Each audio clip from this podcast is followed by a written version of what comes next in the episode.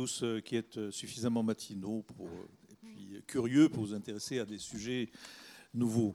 Je voudrais commencer cette matinée en saluant le travail remarquable que fait Ibicity, Isabelle Barrault-Serfati et Cécile Diguet chez nous, qui sont des prospectrices de filons nouveaux, des, euh, euh, des défricheuses de, de thèmes, des, des lanceuses d'alerte sur des, sur, des, sur des champs. Voilà.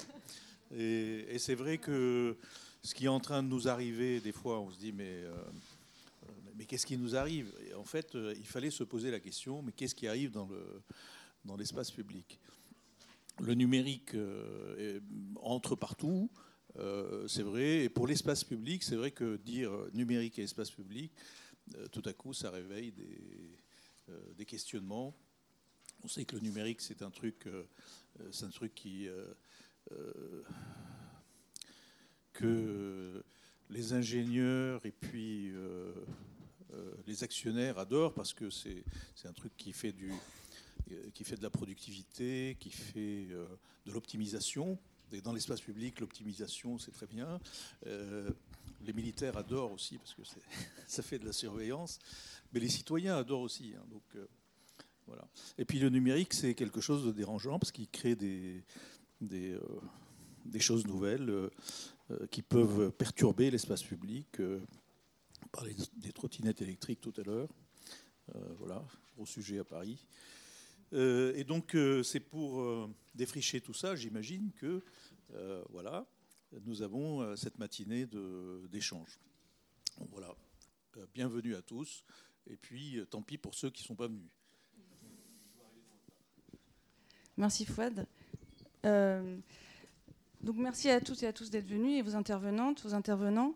avec Isabelle Barreau-Serfati, donc qui est juste là et qui va me rejoindre, on va faire une, petite demi-heure d'introduction en fait à cette matinée pour vous expliquer euh, d'une part euh, pourquoi cette matinée et puis euh, donner un certain nombre d'éléments de définition. alors tout d'abord, on s'est posé, enfin, on a décidé d'organiser cette matinée pour deux raisons principales.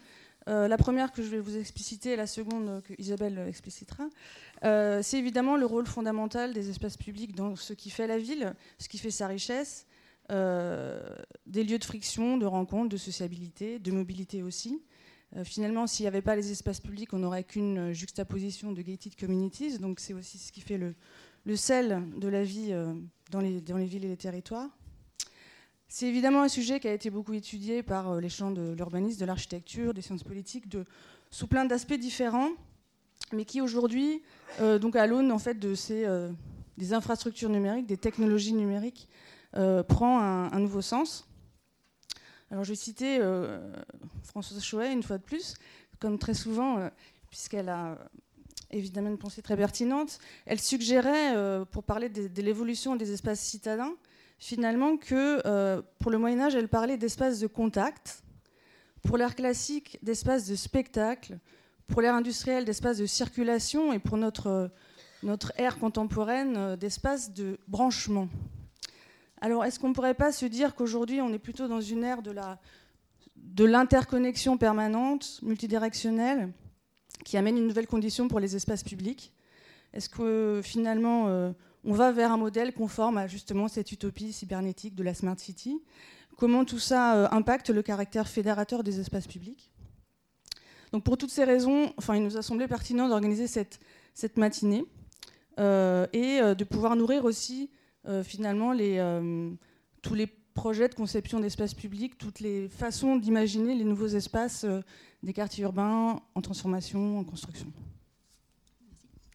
Bonjour, donc d'abord merci à, l'IAU d'avoir co-organisé cette matinée parce que je crois qu'il est effectivement essentiel de mettre à l'agenda cette question de l'évolution des, espaces publics. donc moi, il y avait d'abord une première raison qui a fait cette conviction est, née, c'est euh, grâce à des échanges avec euh, Nicolas Rio et Clément Fourchy, avec qui je conduis une étude sur euh, les nouveaux modèles économiques urbains qui est financée par l'ADEME.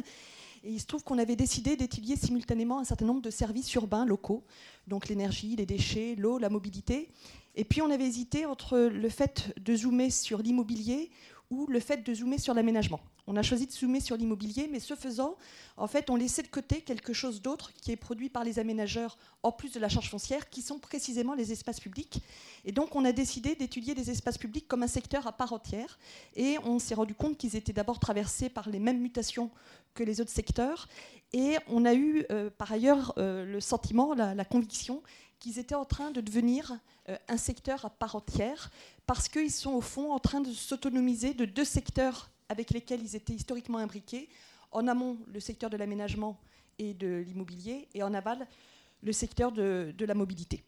Donc ça, c'était la, première raison. La, deuxième raison qui m'a convaincue de, cette urgence en fait, de traiter la question euh, des espaces publics, c'est la lecture d'un livre qui est le livre d'Antoine Compagnon euh, sur les chiffonniers de Paris, alors c'est un livre qui a eu pas mal de succès, donc vous l'avez peut-être lu. Et comme vous le savez, en fait, euh, Antoine Compagnon s'intéresse à la figure du chiffonnier comme étant celui qui transforme la boue en or et qui est la métaphore euh, du poète. Et en particulier, il zoome sur ce qu'on voit sur la photo ici, qui est euh, la borne, et plus précisément le coin de la borne, qui est le domaine du, chiffonnier. Et il montre comment la borne, en fait, elle est présente dans tous les poèmes du 19e siècle, et notamment dans les poèmes de, Baudelaire. Mais ce faisant, ce qui montre aussi, c'est que justement, eh bien, la borne, elle existait parce qu'à l'époque, il n'y avait pas de trottoir. Euh, la, photo ici, c'est la rue, je crois, Saint-Julien-le-Pauvre, c'est la même rue, euh, avec les bornes et puis au milieu avec les trottoirs. Et euh, alors, en fait, effectivement, les trottoirs, ils existaient à l'époque de Pompéi, et puis ils ont complètement disparu. Et en fait, ils réapparaissent au milieu du 19e siècle. La loi qui impose le trottoir en France, c'est une loi de 1845. Et donc cette date, elle est évidemment très intéressante parce que ce qu'elle montre, c'est que le trottoir, il est complètement euh, constitutif en fait de la ville des grands réseaux. Euh, on est à la même époque que la constitution des grands réseaux d'eau, de gaz, d'assainissement. Euh, c'est notamment sur cette imbrication trottoir-réseau que Bernard Landau, qui est dans la salle, en fait, dont il est le grand spécialiste, en fait, a, publié un article, enfin une interview dans la revue foncière, en fait, qui montre comment justement le, trottoir participe donc de cette de cette ville des infrastructures. Et bah, le trottoir, euh, c'est euh, en 2016 le nom qui est choisi par la filiale de Google, Alphabet, pour désigner, pour nommer le nom de sa filiale dédiée aux affaires urbaines, qui s'appelle Sidewalk Labs. Et du coup, c'est intéressant parce que ça montre bien que le trottoir, en fait, il incarne finalement ce basculement de la ville des infrastructures, qui était la manière dont les villes ont été structurées depuis, en France, le milieu du 19e siècle, à la ville des plateformes, qui est sans doute eh bien, aujourd'hui, le, mode d'organisation de la ville qui est en train d'advenir, cette idée que Aujourd'hui, certes, les infrastructures sont nécessaires, mais ce qui devient de plus en plus déterminant pour euh, rendre le service urbain, c'est la possibilité de se placer au plus près de, l'usager. Et alors, quand on regarde plus précisément, eh bien, on voit que ces plateformes, justement, elles sont en train de numériser euh, le trottoir, ou plus exactement la bordure de trottoir, hein, ce qui s'appelle aux États-Unis the curb, euh, l'espace tampon entre la chaussée et le trottoir avec l'idée qu'au fond, c'est l'espace dans la ville qui aujourd'hui a le plus de valeur. Euh, et euh, pourquoi ça a le plus de valeur? Parce qu'aujourd'hui, ça devient en fait une ressource clé pour tous les nouveaux opérateurs de la ville, qu'il s'agisse des opérateurs de VTC qui ont besoin d'un lieu pour déposer et prendre en charge leurs clients, pour les opérateurs de bandes de recharge, pour les opérateurs de mobilier urbain qui ont besoin euh, d'installer des, abribus euh, ou du mobilier. Et donc on voit bien qu'encore une fois, euh, cette bordure de trottoir devient un actif très stratégique euh, aux États-Unis et au Canada, vous avez une discipline qui apparaît, qui s'appelle, c'est le schéma OBA, qui s'appelle the curb management, euh, qui est pris en charge à la fois par euh, des collectivités, notamment la ville de, de mais aussi ben, des opérateurs privés.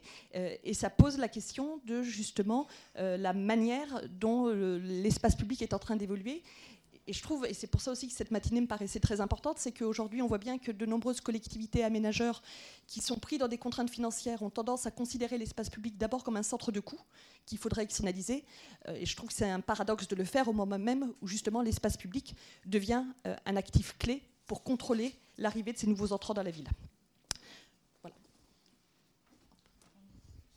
Euh, alors oui, on va parler effectivement de, de The Curb, mais pas euh, quelques éléments de définition. Donc ici, on parlera des, espaces publics comme des lieux et des pratiques, c'est-à-dire des lieux, les rues, les places, les parvis, les espaces d'intermodalité, les trottoirs, les berges, etc. On parlera des pratiques comme la marche, la discussion, la fête, le commerce formel, informel, la mobilité, les manifestations. Donc tout sera, inclus dans nos discussions ce matin. dans un rapport public-privé sans cesse rejoué, dont tu diras quelques mots après, et puis en prenant en compte la matérialité forte des espaces publics, puisqu'on parle à travers les espaces publics de revêtement, de calpinage, d'ambiance, de rapport entre le bâti et l'espace public, euh, de partage des usages plus ou moins forts, plus ou moins prescrits, qui impactent fortement l'espace lui-même dans sa, dans sa matérialité. Alors effectivement, quand on parle de définir les espaces publics, tout de suite se pose la question du terme public. Euh, et évidemment euh, la question du statut, donc public ou privé, de ces espaces. Alors en réalité, vous le savez, il y a quatre registres à distinguer. Euh, le registre de qui réalise, de qui possède, de qui gère et pour qui c'est accessible. Traditionnellement, les quatre registres y coïncidaient. La rue Falguière sur laquelle nous nous trouvons, elle a été réalisée par le public, elle est de propriété publique, de gestion publique et accessible à tous. Or aujourd'hui, ce qu'on voit, c'est que les, registres se brouillent de plus en plus et qu'on a, euh, par exemple, euh, des rues qui peuvent être réalisées par euh, des aménageurs privés lorsque l'aménageur est titulaire d'une concession d'aménagement comme à à Bordeaux, ou bien qui peuvent être réalisées dans le cadre de macrolo par des promoteurs immobiliers. Et puis avec la ville, la Smart On peut même avoir en fait de nouvelles configurations. C'est la petite Casamba comme à Dijon, où finalement une partie de la gestion de l'espace public est assurée par des entreprises privées. Euh, mais au fond, cette question qui est évidemment essentielle hein, euh, du, statut public ou privé de ces espaces publics, on va le mettre de côté pour la matinée, euh, parce qu'il semble qu'il y a d'autres sujets à regarder, et puis aussi parce que ça avait été un sujet qui avait été assez largement abordé ici même à l'IAU lors d'une matinée le 18 octobre, dont vous pouvez trouver les, les, enregistrements audio sur, euh, sur Internet. Donc on va pour aujourd'hui simplement considérer qu'au fond, euh, les espaces publics, ce sont des espaces qui sont accessibles à tous, quel que soit le, statut de, de, leur propriétaire. Alors après, dans la définition d'espace public, il y a la question de l'espace. Donc évidemment, on parle souvent d'espace public comme étant ce qui va de façade à façade, mais on peut se poser la question de savoir si finalement le périmètre ne va pas un petit peu au-delà et n'incorpore pas la question des rez-de-chaussée. Là, c'est une image extraite d'une étude qui a été faite justement par euh, Sidewalk Labs. Ce sont cinq scénarios que Sidewalk fait sur euh, le futur des rues après le commerce.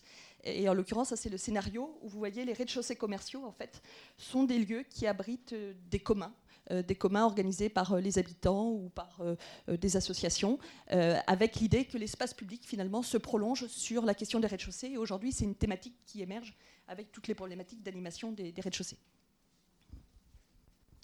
Alors on parle de numérique, mais de quoi parle-t-on exactement? Donc plusieurs éléments. quand on parle du numérique en lien avec les espaces publics, le premier sujet, c'est les infrastructures numériques qui sont largement invisibilisées, souvent oubliées, mais finalement qui permettent le déploiement de tous les nouveaux services euh, et qui prennent appui sur ces, sur ces espaces publics. la fibre sous les trottoirs, les capteurs sous les feux rouges, les antennes 3G, 4G, bientôt 5G, euh, et euh, pour faire fonctionner les véhicules sans conducteur et tous les objets connectés, finalement plein de petits, tout petits data centers, ce qu'on appelle le edge computing, qui viendra équiper, suréquiper encore plus les espaces publics. Le numérique, c'est aussi bien sûr toutes les nouvelles offres de services qui se développent euh, et qui sont permis par ces infrastructures euh, de plus en plus rapides et de plus en plus capacitaires, qui permettent le temps réel euh, et la connexion permanente, on parlera un petit peu après. Et puis, troisième sujet quand on parle du numérique, c'est évidemment les acteurs du numérique, des nouveaux acteurs et des acteurs en transformation. D'une part, ben, les individus, nous, producteurs de contenu, de données, mais aussi clients, usagers de, de, de ces services partie prenante parfois de communautés euh, Internet. Ce sont les entreprises du numérique, des télécoms, les fournisseurs d'accès Internet citoyens ou marchands comme Orange SFR, et puis un, beaucoup d'acteurs qui s'hybrident aussi, des acteurs traditionnels de la ville et des réseaux qui s'hybrident. Euh, et troisième, euh, troisième grand type d'acteurs, les régulateurs publics, que ce soit les collectivités ou des, agences indépendantes. Donc on est là dans un vaste écosystème qu'on va creuser par la suite, mais dont la complexité est importante euh, à, connaître et euh, un écosystème d'acteurs qui évolue aussi très rapidement.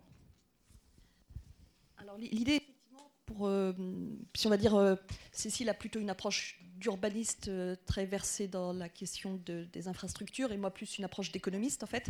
Euh, l'idée c'est de se dire que euh, la révolution numérique c'est évidemment la révolution technologique mais c'est la combinaison entre cette révolution technologique, une évolution des mentalités, une contrainte financière et une contrainte environnementale. Et c'est bien l'ensemble de ces mutations qui se combinent pour provoquer un changement radical de la manière dont on habite, dont on consomme, dont on vit, dont on se déplace. Et du coup, moi, je vais plutôt décrire en fait le numérique par les transformations qu'il provoque. Et il nous semble qu'il y a cette transformation, je vais revenir sur les quatre premières, cette transformation radicale en fait que permet le numérique. Alors quand je dis permet, c'est pour le, c'est à la fois bien et pas bien. En fait, c'est porteur d'opportunités et de menaces, mais en tout cas, ce sont des changements qu'il convient de prendre en compte. Euh, la première, c'est l'hybridation, euh, une, hybridation croissante entre les secteurs.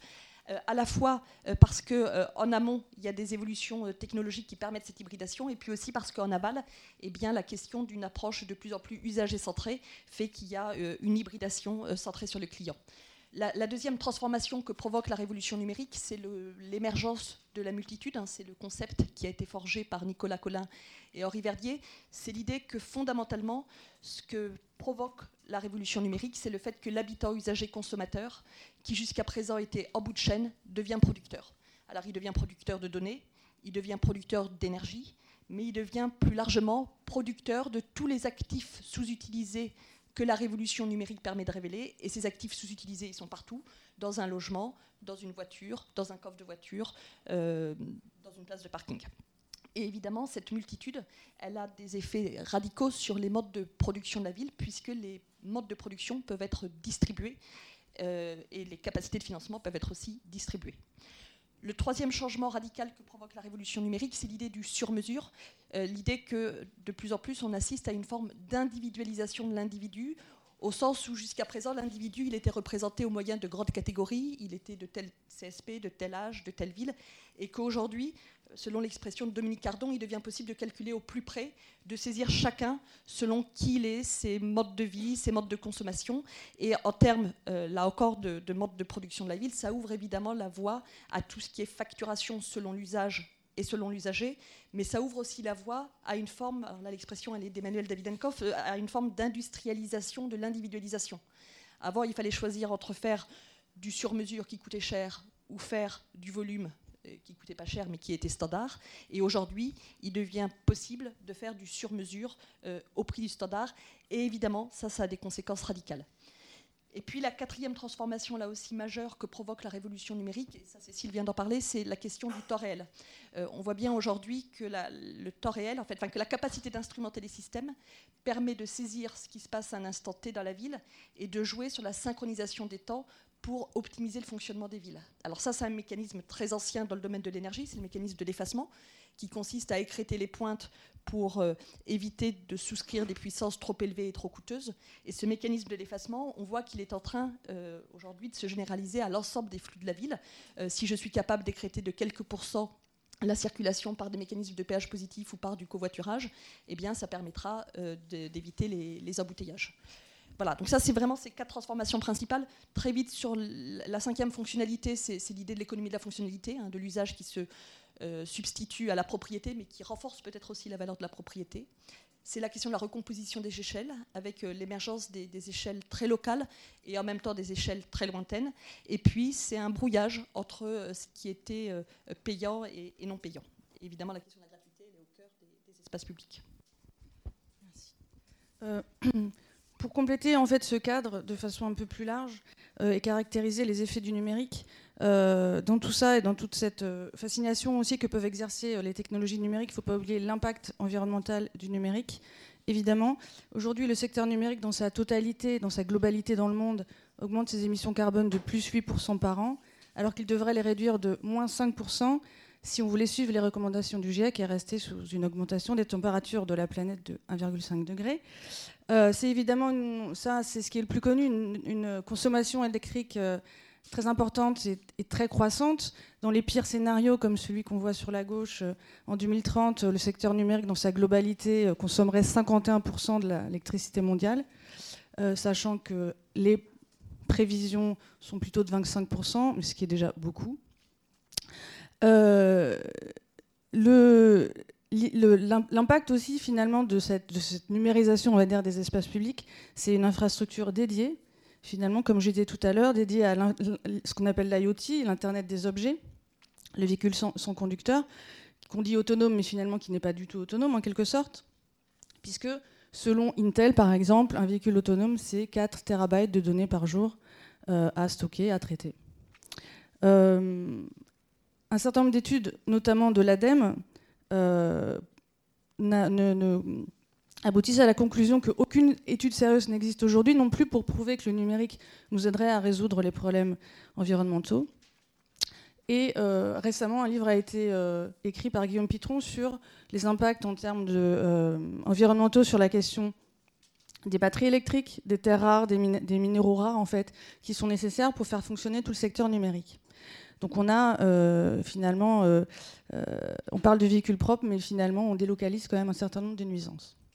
Et puis finalement, euh, un dernier sujet, c'est que euh, pour que ce secteur numérique fonctionne, on a un certain nombre de territoires servants qui se, reconfigurent. Hein. Finalement, les territoires souvent anciennement industriels, comme Plaine Commune, qui accueille énormément de data centers, comme d'autres territoires dans le monde qui jouent ce même rôle. Et à ce sujet, juste hier euh, est sorti un, rapport que sur lequel j'ai travaillé avec l'école d'architecture de Marne-la-Vallée et l'INRIA sur l'impact des data centers sur les territoires. Donc c'est disponible sur le site de l'IAU. Alors, toujours pour essayer de caractériser les effets du numérique, euh, mais cette fois-ci donc avec une autre approche, euh, l'idée c'est de se dire que les transformations en fait que j'ai euh, présentées tout à l'heure, hein, multitude, temps réel, hybridation sur mesure, elles se traduisent toutes finalement par une approche usager-centrique qui concerne la ville, hein, mais qui concerne plus largement l'ensemble de, l'économie et des services. Et donc en fait, qui est au milieu bah, C'est évidemment l'usager, et avec deux raisons. C'est justement un cette question de l'hybridation et donc on voit bien qu'à partir du moment où on met l'usager au centre, eh on comprend bien que la question des frontières, en fait, euh, aujourd'hui, elle se brouille et que finalement, la, frontière traditionnelle dans la ville entre les services urbains et les services non urbains, eh bien, aujourd'hui, elle est de plus en plus euh, poreuse. Euh, autre élément de cette approche très usager-centrique de la ville, c'est l'idée que de plus en plus, eh il y a un glissement de la valeur vers l'aval, au plus près de, l'usager. Et dans l'économie numérique, en fait, eh bien, l'enjeu, consiste justement à se positionner au plus près de l'usager pour mieux comprendre ses besoins et être plus en mesure d'y répondre. Et là encore, c'est rendu possible par ce que je décrivais euh, tout à l'heure. Euh, néanmoins, cette approche, elle est un peu trompeuse parce qu'on a l'impression que tout le monde est dans sa case. Or, en réalité, c'est tout à fait l'inverse, en fait. Et c'est très difficile, en fait, de savoir dans quelle case se trouvent les différents acteurs. Par exemple, Strava, euh, que j'ai mis dans les opérateurs de sport hein, qui accompagnent les, gens qui font, par exemple, de, la course à pied ou du vélo, eh bien, c'est aussi un opérateur de mobilité puisqu'il vend ses données aux collectivités. Et donc, en fait, ce schéma, euh, en réalité, il est trompeur parce qu'il laisse à penser que euh, l'organisation des acteurs de la fabrique urbaine, elle relève d'un jardin à la française, alors que précisément c'est l'inverse. On est en train de basculer d'un jardin à la française à une forme de jungle urbaine, en fait, parce que euh, traditionnellement, les acteurs de la ville, eh bien, ils étaient organisés selon un schéma très simple, en fait, avec trois grandes règles. Du côté des acteurs publics, on avait en fait une, répartition des, compétences euh, par bloc de compétences selon les niveaux de collectivité locale. Du côté des acteurs privés, on avait une régulation sectorielle du marché, avec par exemple des acteurs de la mobilité qui étaient régulés par euh, des autorités organisatrices euh, de mobilité. Et puis du côté de la relation public-privé, on avait une relation assez claire, donneur d'ordre exploitant, avec du côté des exploitants bah, finalement un oligopole euh, d'exploitants, d'opérateurs privés historiques pour euh, chacun des secteurs. Et aujourd'hui, ce jardin à la française, il vole en éclats parce que justement, le paysage des services urbains, il devient à la fois beaucoup plus fragmenté et en même temps plus imbriqué. C'est-à-dire que les acteurs et les offres se multiplient et en même temps, les interdépendances se renforcent puisque chacun des acteurs a besoin des autres pour continuer à fonctionner. Et évidemment, ça pose la question du rôle des collectivités locales. À la fois, elles ont perdu le monopole de la production des services urbains, euh, et notamment des services publics urbains, euh, mais elles sont face à d'autres défis, et notamment, elles ont certainement la possibilité de pouvoir gouverner des écosystèmes urbains. On en reparlera euh, tout à l'heure.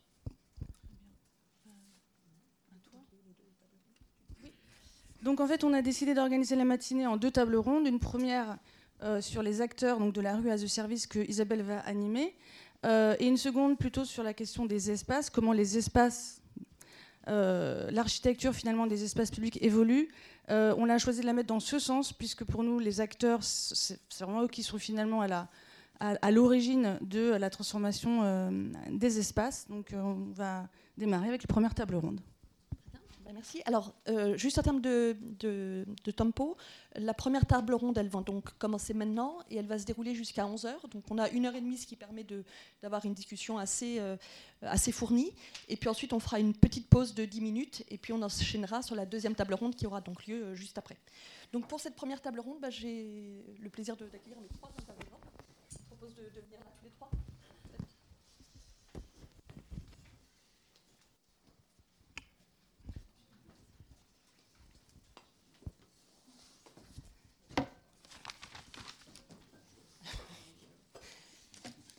Alors, je vais les présenter par ordre euh, alphabétique. Euh, et d'abord, les, remercier d'avoir accepté d'intervenir. En fait, moi, je suis absolument ravie de, ce panel. En fait, euh, je pense que vous avez chacun des choses absolument passionnantes à dire. Alors, d'abord, Philippe Baudillon, lettre B. vous êtes. vous avez d'abord un parcours assez amusant. J'avais lu un, un, article de presse sur vous qui vous décrivait comme un PDG atypique. Vous êtes depuis 2008 le président de Claire Channel France. Euh, donc un des leaders mondiaux euh, de la communication extérieure.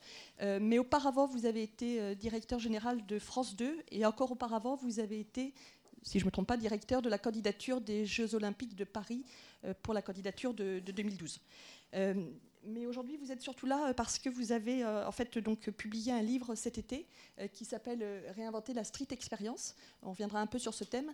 et, c'est un petit livre en fait que je vous conseille véritablement de, lire. En fait, c'est une mine d'or de toutes les évolutions qui sont en train de saisir les espaces publics, qui est à la fois très documenté, très sourcé et qui propose en fait un point de vue très original parce qu'on a rarement l'occasion de, lire la rue comme vous le faites. Le deuxième intervenant, lettre M, c'est Pierre Musso.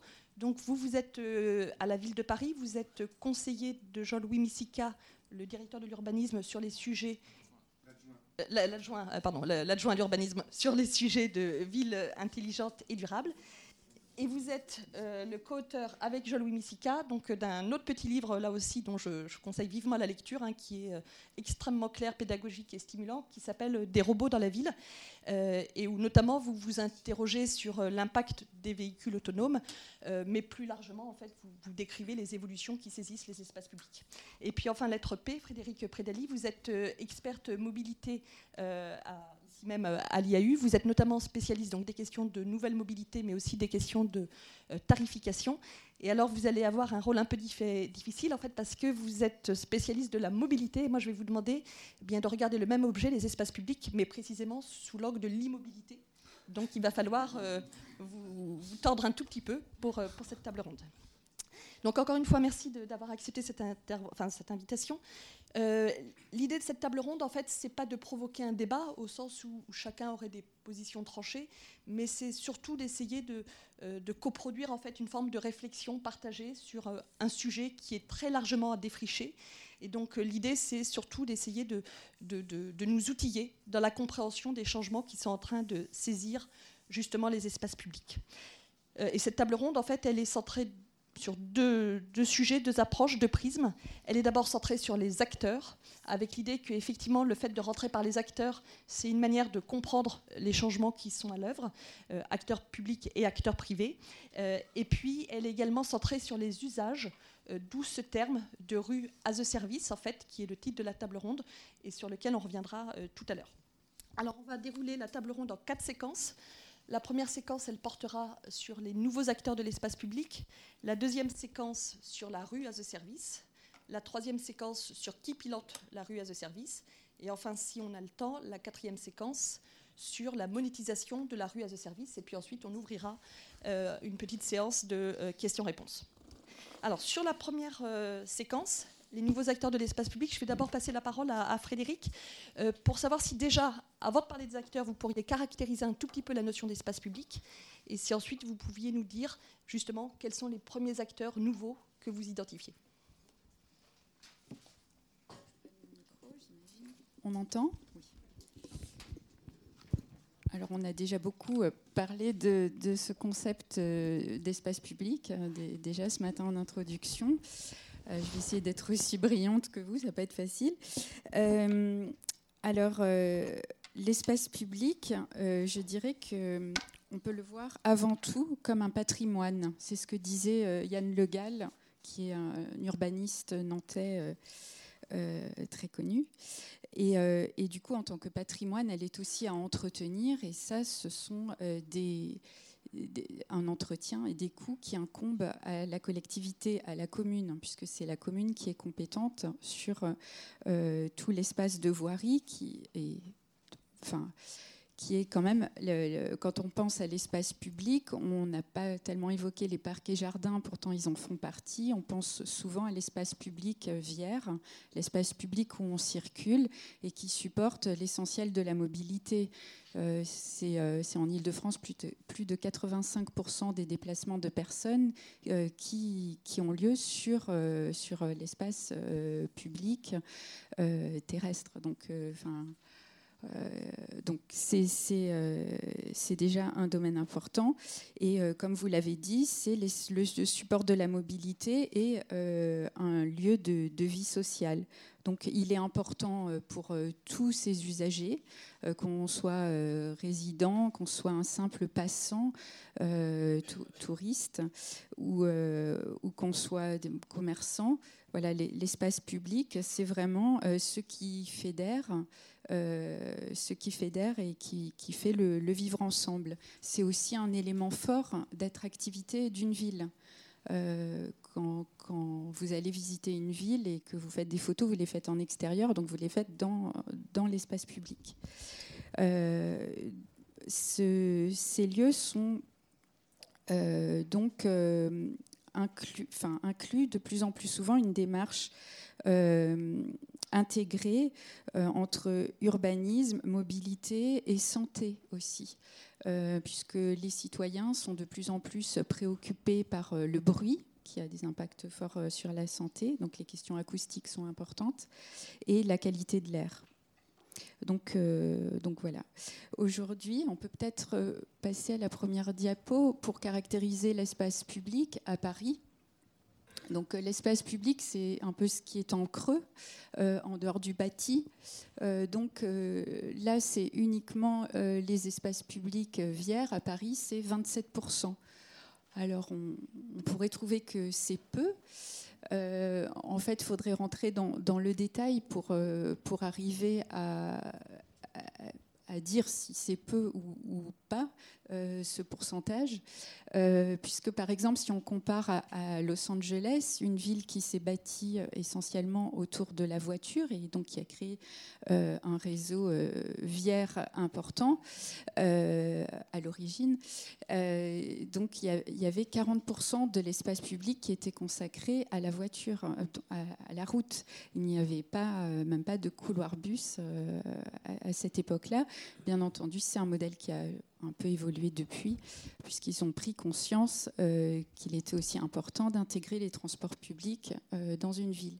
Donc 40% d'espace public, 40% euh, d'espace public ou 40% C'est 40% de, de chaussées en fait. dans, dans le total euh, de la superficie de la ville, ce qui est, ce qui est vraiment euh, très conséquent. Et, euh, et, donc, il y a à mettre en lien aussi avec la densité, puisque à Paris, on a une densité de plus de 20 000 habitants au mètre carré, quand à Los Angeles, on en a environ 3 000. Donc, on n'est pas du tout dans le même type de paysage urbain. donc les, les, les, espaces publics ont aussi sont sont en train d'évoluer euh, du fait même des politiques de mobilité, puisqu'aujourd'hui on, cherche aussi à, contraindre la voiture, puis la voiture euh, également est moins un besoin euh, pour pour se déplacer. enfin, l'offre de mobilité euh, évoluant et puis les transports publics aussi jouant leur rôle, étant de plus en plus développés, euh, on assiste à un phénomène qu'on appelle euh, le, le, pic car. Et donc, c'est aussi une occasion pour les villes de se réapproprier tout l'espace urbain. Euh, de requalifier euh, les, routes euh, pour, pour accorder plus de place aux autres modes, partager l'espace, l'apaiser. et, et, donc, on, a aussi d'autres phénomènes qui, qui, qui, font que l'espace public est plutôt en train d'augmenter. Il y a par exemple tout, toute la reconquête euh, qu'a effectuée euh, l'arrivée des tramways dans l'espace public, où on a aussi redivisé et repartagé l'espace en faveur des modes, donc tramway, marche à pied, vélo, et, et laissé la, part la plus réduite possible à la voiture, alors qu'avant, la ville avait été construite essentiellement autour de la voiture. Après-guerre, c'était la voiture qui, qui, était la reine et qui, qui occupait beaucoup d'espace. donc les urbanistes se sont vraiment questionnés. les donc, euh, quand, ils ont euh, décidé de réduire un petit peu cet espace consacré à la voiture, ils se sont rendus compte qu'en réduisant de 10 ou 20% on faisait passer exactement le même trafic. Euh, donc, donc voilà, de plus en plus, aussi sous l'impulsion des citoyens qui réclament plus d'espace vert, ben on a aussi cet espace public voilà, qui a tendance à grossir un peu partout.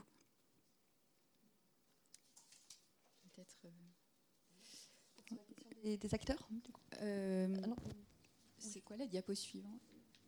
Voilà, c'est euh, l'atlas euh, public parisien de la Pure, où ils ont fait une cartographie des trottoirs. Et, donc, on, voit déjà à l'échelle de Paris à quel point c'est difficile de cartographier et de lire tous ces espaces. Mais, déjà, on peut reconnaître les, grands axes, les grands boulevards, euh, notamment euh, avec, euh, avec une, une, vie qui s'exprime aussi à travers le mobilier et les terrasses qui font absolument partie de, enfin de, de, la qualité de, de l'espace public, et pas seulement la mobilité, évidemment. La légende, en fait, hein, c'est le taux d'occupation des trottoirs. Et les axes les plus foncés, c'est plus de 10% de taux d'occupation du trottoir, lié notamment au mobilier urbain. C'est ça. Donc euh, voilà, c'était une petite infographie qu'on avait fait à l'IAU pour, euh, pour montrer à quoi pouvait ressembler la ville apaisée avec des trottoirs euh, beaucoup plus larges et une, voirie limitée voilà, pour la voiture avec des pistes cyclables, des bancs pour le, confort, la convivialité, du stationnement vélo euh, et, un repérage. Et on avait mis la gare un peu au centre euh, en, symbole. Bon, bien sûr, sur cette, euh, sur cette image, il n'y a, pas, a pas de bus et, et, pas tous les transports publics, mais on ne peut pas tout figurer sur une infographie. Donc, oui, cette diapo pour, pour rappeler que, puisqu'on est dans l'espace public, on parle beaucoup des piétons, évidemment. Et donc, pour rappeler que euh, la marche euh, à pied ne fait pas euh, l'objet spécifiquement de politique publique, contrairement à tous les autres modes de transport. simplement, il y a quand même quelques villes, dont Strasbourg, qui ont créé des plans piétons. donc celui de Strasbourg, il, court de 2011 à 2020 et euh, ils, ont, ils sont arrivés à hum, cartographier donc euh, euh, l'espace dédié aux piétons sur l'espace public. C'est la première carte. On voit les niveaux d'intensité. Bon, évidemment, à cette échelle-là, on ne peut pas, le lire, mais mais peu importe, vous pouvez trouver le document facilement en téléchargement. Euh, ensuite, ils ont regardé aussi les lieux attractifs et générateurs euh, de, flux piétons. Ils ont regardé aussi la carte des coupures. Et en superposant toutes ces cartes, ils sont arrivés à ce, constat que euh, Strasbourg était peut-être une ville archipel, c'est-à-dire que les endroits où le piéton peut circuler librement, finalement, ressemblent à des îles et ensuite, euh, du fait euh, ben, de délaissés, de coupures, euh, d'espaces qui ne sont pas très agréables à pratiquer par les marcheurs, et ben voilà, il y a ces, coupures qui sont néfastes à la, pratique de la marche pour des distances, on va dire, moyennes, qui sont tout à fait faisables, mais, voilà, qui demandent un peu plus d'effort que les cinq minutes qu'on consacre habituellement à des déplacements en marche à pied.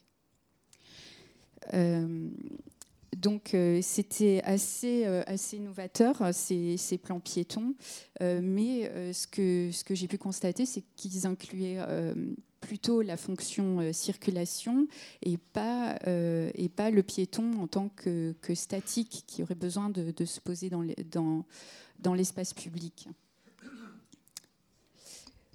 Donc pour, pour parler des, acteurs, hein, donc comme c'est plutôt la, mobilité, mon sujet de prédilection, je reviens à ce qui se passe sur, sur, sur la mobilité, les, nouveaux services en, en Ile-de-France.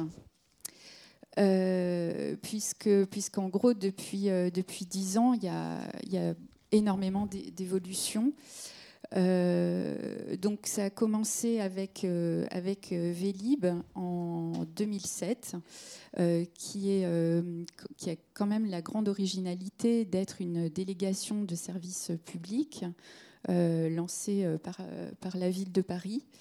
Euh, rejoint quelques années après par Autolib, fort, du succès euh, de Vélib. Et, euh, et donc, ça, c'est un peu concomitant à l'arrivée, enfin, au développement des, services numériques qui ont permis aussi, par la même occasion, l'arrivée de d'autres acteurs hein, qui ont fait autrement pour, se démarquer. donc, si on se place dans, le cas de, de l'île de France, il y avait quand même certains euh, problèmes euh, récurrents qui étaient, euh, qui étaient liés au monde des taxis. Donc qui ont commencé à, donc à être perturbés par, par l'arrivée de véhicules avec chauffeur. donc un, statut juridique a été créé euh, qui, s'appelle VTC, euh, voiture de tourisme avec chauffeur donc, et euh, ensuite Uber qu'on ne présente plus, est arrivé en 2011, l'année où a été lancé le service Autolib. Alors, si au début, les services étaient quand même assez discrets, ils sont devenus, à partir de 2013, vous voyez cette explosion, et eh ben, c'est l'explosion du nombre de VTC en, en Ile-de-France. Euh, donc, euh, non seulement Uber, mais aussi d'autres plateformes. Et puis, euh, et puis ensuite, d'autres services comme Uberpool qui ont fait scandale à cette époque. Il s'agit seulement de cinq ans en arrière, mais on a l'impression que c'est déjà très très loin. et, bien évidemment, avec le numérique, ben, d'autres services aussi ont pu voir le jour, alors qu'ils se démarquent de ceux qui avaient été proposés par la ville, qui étaient en station. Euh, pour répondre aussi aux, soucis du stationnement que pouvaient rencontrer des automobilistes ou des cyclistes. Euh, donc eux, ils ont pris le contre-pied, ils ont proposé du free floating, c'est-à-dire il n'y a plus du tout de station, vous localisez euh, l'engin, le, véhicule grâce à une application. Et, ensuite, euh, vous le débloquez également avec l'application et vous payez également avec l'application.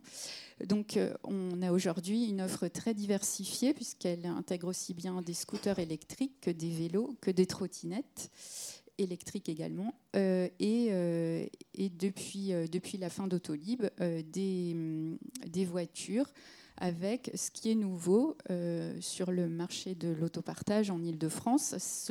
Euh, les constructeurs euh, s'y intéressent, ce qui veut dire qu'il y a une certaine maturité du marché pour que pour que pour qu'enfin ils, y aillent. Donc voilà déjà ce qu'on peut dire. Sur, sur, sur, les acteurs, mais peut-être que. Alors justement, est-ce que peut-être Philippe Audillon, vous êtes déjà un acteur en fait de la ville en tant qu'opérateur euh, de, communication extérieure. Est-ce que vous pouvez peut-être d'abord repréciser quand même un petit peu le, métier de Claire Chanel, hein, même si euh, euh, la, plupart ici évidemment le, connaissent, et puis ensuite peut-être dire pourquoi vous avez écrit ce livre et quelles sont justement les grandes catégories de nouveaux acteurs de l'espace public que vous identifiez dans, cet ouvrage? merci. Bonjour. merci de cette invitation. en fait, moi, je suis un peu le, le, nom professionnel de la bande. C'est-à-dire qu'en fait, euh, mon métier, c'est d'être effectivement un opérateur sur les trottoirs, sur la rue. Et donc, euh, le point de vue, c'est un point de vue plutôt très opérationnel. Ce que je trouve très intéressant, c'est que, euh, en fait, partant d'un point de vue très opérationnel, on fait vraiment, je dirais, les analyses que vous avez faites en, introduction m'ont absolument enchanté parce qu'elles rejoignent très largement, je dirais, le, que moi j'observe de, là où je suis. Donc c'est vraiment tout à fait intéressant de voir que, entre guillemets, des, personnes qui sont plutôt des chercheurs, des gens qui réfléchissent, euh, et des gens qui sont très opérationnels euh, se rejoignent beaucoup dans leur analyse. donc voilà, ça c'est le premier point. Alors pourquoi, pourquoi et qui est Clear Channel et pourquoi on s'intéresse à, cette, cette, question bah, Nous sommes un opérateur de la rue et nous sommes un opérateur de la mobilité. C'est-à-dire qu'en fait, c'est le seul média qui soit, dont le, je dirais, le, le, le calcul de l'efficacité se fait sur une, base de mobilité. Euh, nous avons, euh, la profession, euh, les médias mesurent hein, leur audience. donc il y a médiamétrie pour tous les médias classiques, hein, télé, radio, etc. Et nous, nous avons un média, un, un, un, moyen de mesure de notre média qui s'appelle affimétrie, qui est en fait une mesure assez efficace, statistique, mais qui mesure en fait le volume de, flux de, des personnes d'un point à un autre. Et donc ça nous permet de mesurer l'audience de nos, de nos dispositifs. Donc on est vraiment un, média de flux.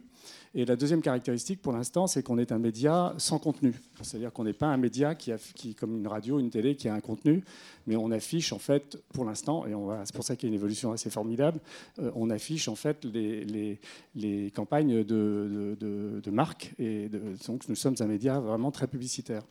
Alors qu'est-ce qui nous fait, m'a fait venir sur ce sujet? Ben, D'abord des expériences personnelles, on ne va pas y revenir, mais j'ai fait pas mal de choses qui sont liées en fait à, la ville et à la rue, et je pense notamment euh, l'expérience des Jeux Olympiques, euh, la préparation est un moment assez extraordinaire de, réinvention de l'espace public, de la ville, de l'utilisation de la ville.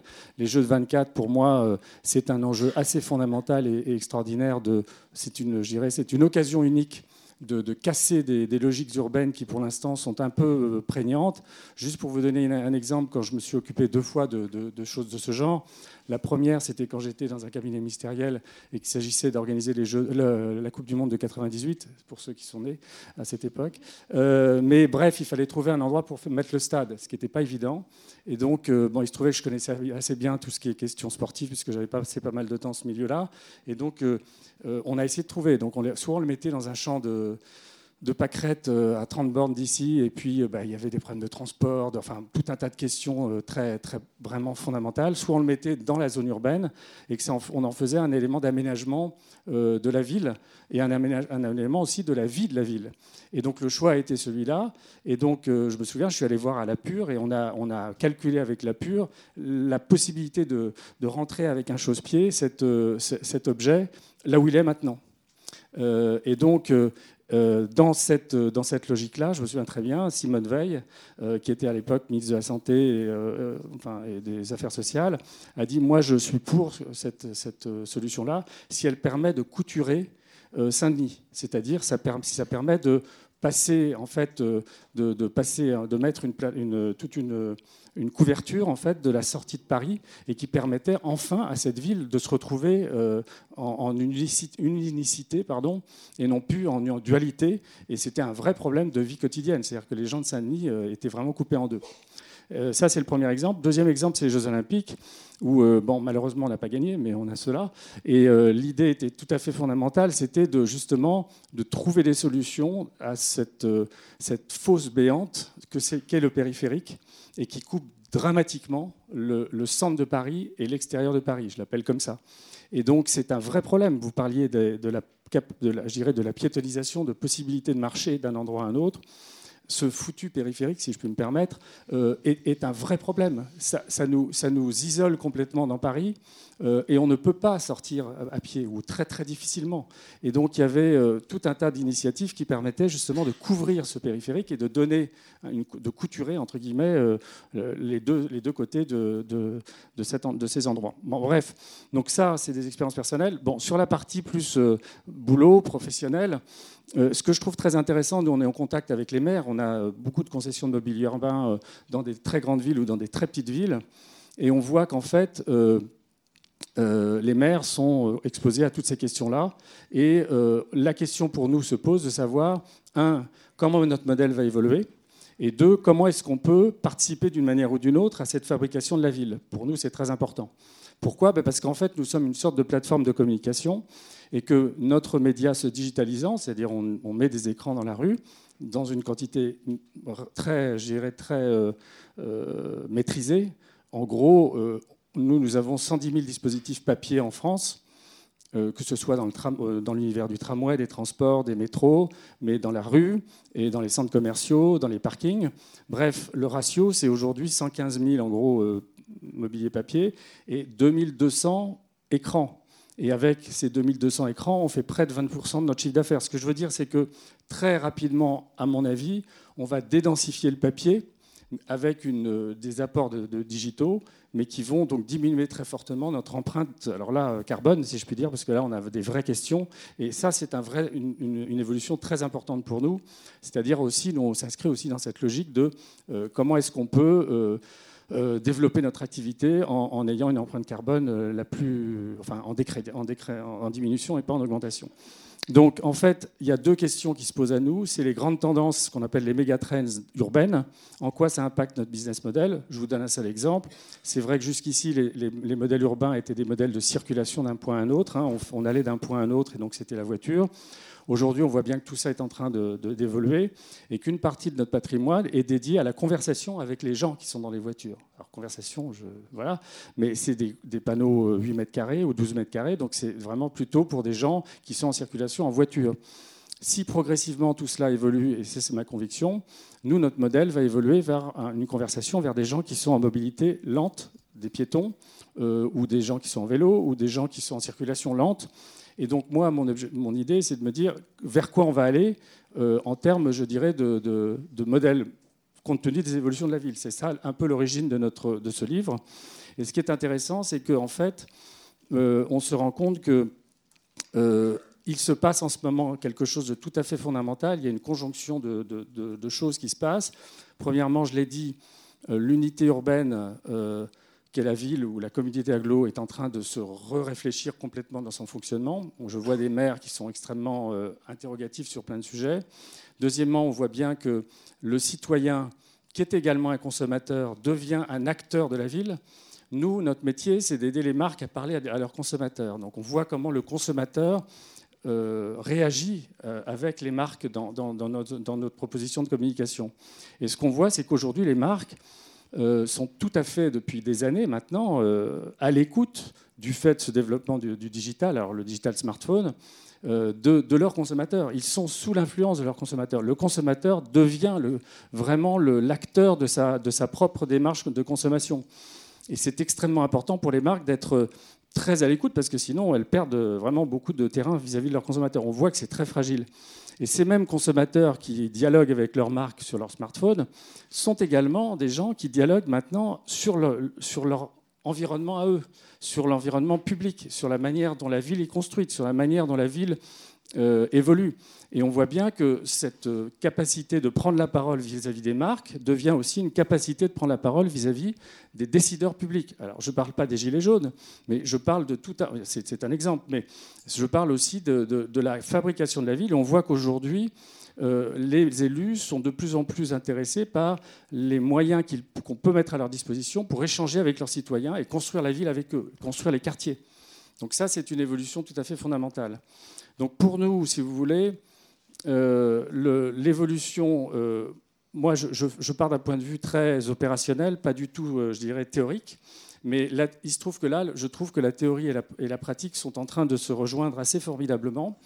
Et en fait, ce bouquin est plutôt un manifeste. je dirais, j'ai jeté un certain nombre d'idées, plus que de, des choses de théorie. Mais ce qui est extrêmement intéressant, c'est qu'on voit que finalement, cette réflexion sur la manière de refabriquer la ville, elle est mondiale. Elle se trouve partout. Euh, sauf que les points de départ ne sont pas les mêmes. Euh, en Europe et en particulier en France, on a la chance d'avoir des rues. La rue étant, comme Victor Hugo disant, euh, le cordon ombilical qui relie le citoyen à la société. C'est vraiment ça qui est le. je dirais, c'est l'unité cellulaire de, de, la ville, hein, la rue.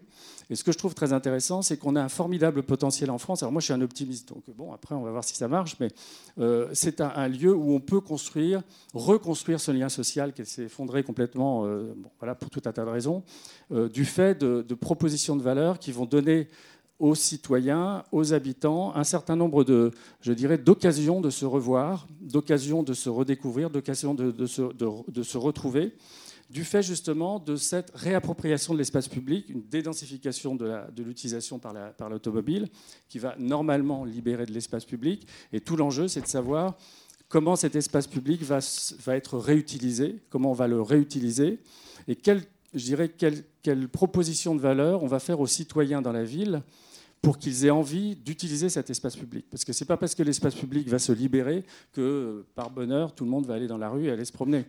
Il faut donc aussi avoir une. Moi, je, ma conviction, c'est qu'il faut réfléchir donc à ce que l'on peut proposer aux urbains pour qu'ils aient envie de rester en ville. En fait, c'est assez. Euh, quand on voit que 80% des, cadres parisiens veulent s'en aller de, la région parisienne parce que le mode de vie est trop compliqué, parce que c'est difficile, parce que etc. Tout l'enjeu pour les, décideurs publics, mais aussi pour des, gens comme nous, c'est que ces cadres restent dans l'urbanité, dans, les villes. Parce que nous, sinon, euh, ça sera un vrai problème pour les, décideurs publics, pour les, voilà, mais ce sera aussi un vrai public, problème pour les opérateurs privés.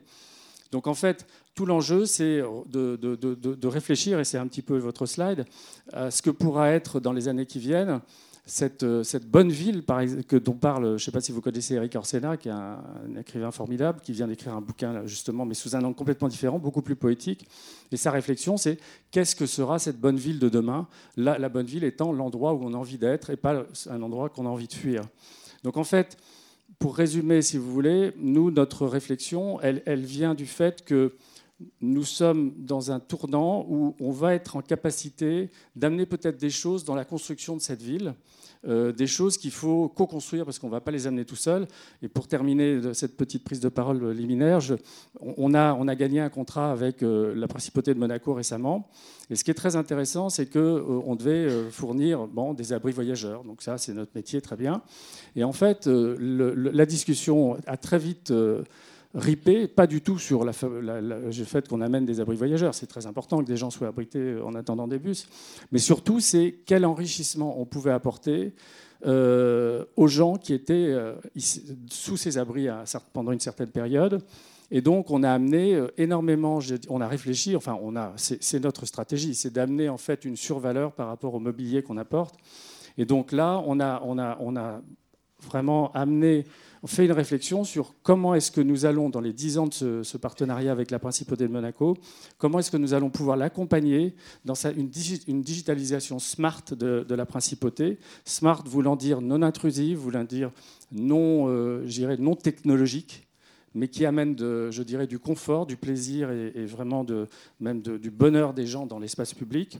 Et donc, on a amené un certain nombre de briques, mais l'idée, c'est de travailler avec la principauté sur ces différentes briques qui font que ces gens les gens qui vont être là, que ce soit des, des, monégasques ou des touristes, il y en a beaucoup, euh, se trouvent bien dans cet espace public du fait que nous amenons euh, un certain nombre de services, de l'information, voire euh, de l'entertainment. Hein. C'est un petit peu aussi ça notre, vision, c'est d'amener des images euh, animées. Hein. On a passé un partenariat avec une société qui s'appelle Brut, qui fait beaucoup de formats très courts sous-titrés et qui en fait parle de, sujets d'actualité mondiaux, d'environnement, d'initiatives prises dans un certain nombre de domaines, notamment le gros, un des gros problèmes urbains, c'est qu'est-ce qu'on fait de, des tonnes de cigarettes qui tombent par terre et dont on ne sait que faire? C'est un vrai sujet. Non, mais c'est majeur. C'est énormément, énormément. Enfin, je, crois que vous savez ça. C'est un vrai sujet. Et donc, on voit bien, il y a des endroits où les gens euh, peuvent euh, éteindre leurs cigarettes, mais ils les utilisent quasiment pas. Et donc, c'est éparpillé partout. Enfin, c'est un vrai enfer.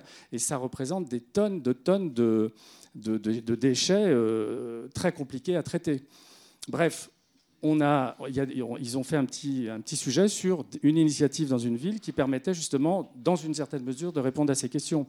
Euh, des initiatives, je dirais, citoyennes, de gens qui récupèrent à la fin des marchés euh, des, euh, des, légumes, des fruits, qui sont un peu pas forcément au top, mais qui en fait sont tout à fait mangeables et redistribués à des gens qui sont, je dirais, à des seuils de, de, pauvreté plus ou moins. Voilà. Et donc, Brut, c'est aussi amener en fait une information sur euh, des initiatives mondiales ultra, locales euh, dans, le, lieu où se trouve euh, notre, activité pour donner de l'information aux citoyens et leur faire connaître un certain nombre de choses qui sont intéressantes et qui peuvent, voilà, qui peuvent contribuer à la fabrication d'un certain lien social qui, à mon avis, est le vrai sujet de l'avenir c'est comment est-ce que euh, toutes ces initiatives publiques, privées, individuelles vont faire que finalement les gens vont ce lien social qui a complètement explosé euh, alors que c'était la rue était l'endroit du lieu de la fabrication du lien social. Comment est-ce qu'on va refabriquer ce lien social? Et ce ne sera pas une seule solution, à mon avis, c'est une série d'initiatives coordonnées par les maires, par les décideurs publics, mais coordonnées en laissant un certain nombre d'initiatives se, dérouler et, recréer ce lien social. Je n'apprends rien. Là encore, un des vrais problèmes dans la, dans la ville, c'est l'isolement. Et donc là encore, euh, comment est-ce que dans les 20 ans qui viennent, toutes ces questions-là euh, seront améliorées et, plutôt que se dégraderont? Et peut-être sur les, nouveaux acteurs que vous identifiez, est-ce que vous pourriez peut-être rebrosser à grands traits les, les Oui, alors on a, on a, parlé de Sidewalk Labs, qui est une initiative assez étonnante. Hein. Euh, c'est quand même Google, enfin c'est une filiale de Google, mais ils, sont, ils se sont associés à, notamment à, des gens qui travaillent assez bien sur la question immobilière à New York. Euh, c'est assez, euh, assez étonnant de voir que euh, la fabrication de la ville, on, pense qu'elle est faite par des gens qui amènent du, de la brique, du brique and mortar, des trucs du, solide. Et eh ben non, la, démarche de Sidewalk Lab, c'est je réfléchis au service et après je construis la ville autour, parce qu'après construire des immeubles, c'est assez simple. Enfin, je caricature un peu, mais c'est vraiment très impressionnant. Et donc ça, c'est un exemple. Autre exemple qui est assez intéressant, on, travaille beaucoup, nous, avec euh, euh, des associations comme Centre-Ville en Mouvement, qui, qui de, qui ont une démarche très dynamique de comment est-ce qu'on fait pour que ce centre-ville, qui est en fait le nodal en fait, de, la vie de la cité, euh, ces centres-villes reprennent de la puissance de feu et ne, continuent pas de tomber. Ce qui est intéressant, c'est qu'il y a vraiment des, on fait des enquêtes annuelles, nous, Claire Chanel, sur les centres-villes, et on voit que le gros problème, c'est les villes de moins de 50 000 habitants, où là, il y a vraiment un effondrement du, central et où euh, les gens ne savent plus où se retrouver. Et ça, c'est un vrai sujet. Le point plutôt optimiste, c'est que les villes de plus de 100 000 habitants, là, il y a d'abord une appétence, notamment des jeunes, à se retrouver dans les centres-villes à partager, à, retrouver une convivialité. Et il y a beaucoup de jeunes, enfin il y a une majorité de jeunes qui se retrouvent dans les centres-villes pour, pour, voilà, pour, voilà, pour euh, se, se, retrouver. Et que donc il y a, pas, c'est pas, et qu'il y a une vraie, une vraie demande, une vraie envie d'avoir des lieux où on peut se retrouver. Donc euh, j'ai fait un peu débordement, mais euh, euh, lié à cela, ce qui est intéressant, c'est que nous, on travaille beaucoup avec les centres commerciaux. C'est là où on, a mis beaucoup d'écrans euh, ces dix dernières années. Mais ce, ce qui est intéressant, c'est que ces opérateurs de centres commerciaux sont en train de devenir des aménageurs urbains. J'ai deux exemples. Il y a une société qui s'appelle Apsis qui est en train de refabriquer un quartier de Bordeaux, le long de la gare. Et c'est extrêmement intéressant. Alors c'est effectivement un espèce, c'est un, contrat hein, entre la ville de Bordeaux et cet aménageur. Mais je pense que la notion de contrat doit être réhabilitée. Il faut qu'on remette le contrat au cœur de la fabrication de la ville, avec tous les opérateurs ou tous les gens qui ont envie de fabriquer cette ville. Donc Apsis, qui est un, opérateur de centres commerciaux, euh, refabrique la ville. Et je suis très intéressé parce qu'effectivement, pardon, dans, une des images que vous avez montrées, euh, un des vrais sujets des centres commerciaux et donc de la ville aussi, parce que les, villes, c'est des centres commerciaux à ciel ouvert, en fait, il y a beaucoup de magasins, etc. C'est comment on fait pour que euh, le, rez-de-chaussée soit occupé et soit occupé de manière intéressante, positive, et dans la fabrication de la ville, et pas simplement ben, on met euh, des gens parce qu'ils ont de l'argent. C'est un vrai sujet. Enfin, des opérateurs. Donc, euh, il y a une vraie réflexion sur parce que c'est le métier des, centres commerciaux, c'est d'attirer des, des, des, marques ou des, des, des marques qui, installent des magasins. Donc en fait, c'est un peu le même problème, c'est comment est-ce qu'on attire les, bons, les bons opérateurs, les bonnes offres dans, dans les villes. Et c'est notamment une démarche d'Apsiste sur Bordeaux, c'est comment est-ce qu'on va chercher les bons et pas simplement, alors je ne vais pas citer de marque, mais des opérateurs qui ne sont pas forcément très positifs dans la fabrication de la ville. Euh, au Prado, à Marseille, pareil, euh, Clépierre est en train de faire un aménagement assez important dans la zone du Prado, donc là encore, c'est assez original. Euh, bon, les euh, vous avez cité Dijon, c'est intéressant. Dijon, c'est en fait un, consortium euh, Bouygues, Capgemini, Citelium, Suez. Et donc là, c'est un contrat entre la ville de Dijon et un consortium pour euh, fabriquer du service urbain, mais sous le contrôle de la ville. Et je trouve que c'est assez intéressant pour piloter l'éclairage, la voirie, le stationnement. Donc, et, la vidéosurveillance des bâtiments publics, enfin tout ça, c'est à organiser. Mais je trouve que c'est intéressant comme démarche, ce consortium, qui ensuite, en même temps, bon, les gens, je reviens sur notamment une boîte comme Bouygues, qui on se disait c'est des gens qui font des immeubles. Eh bien non, euh, ils sont vraiment dans la fabrication des quartiers. Euh, ils ne partent plus du de l'immobilier, ils sont plutôt dans une réflexion de comment je vais faire vivre les gens qui vont être dans, mes, propositions immobilières. Accor fait également la même démarche. Ce qui est intéressant, je ne sais pas si vous avez vu, ça peut foirer, hein, c'est des trucs qui marchent, des trucs qui ne marchent pas.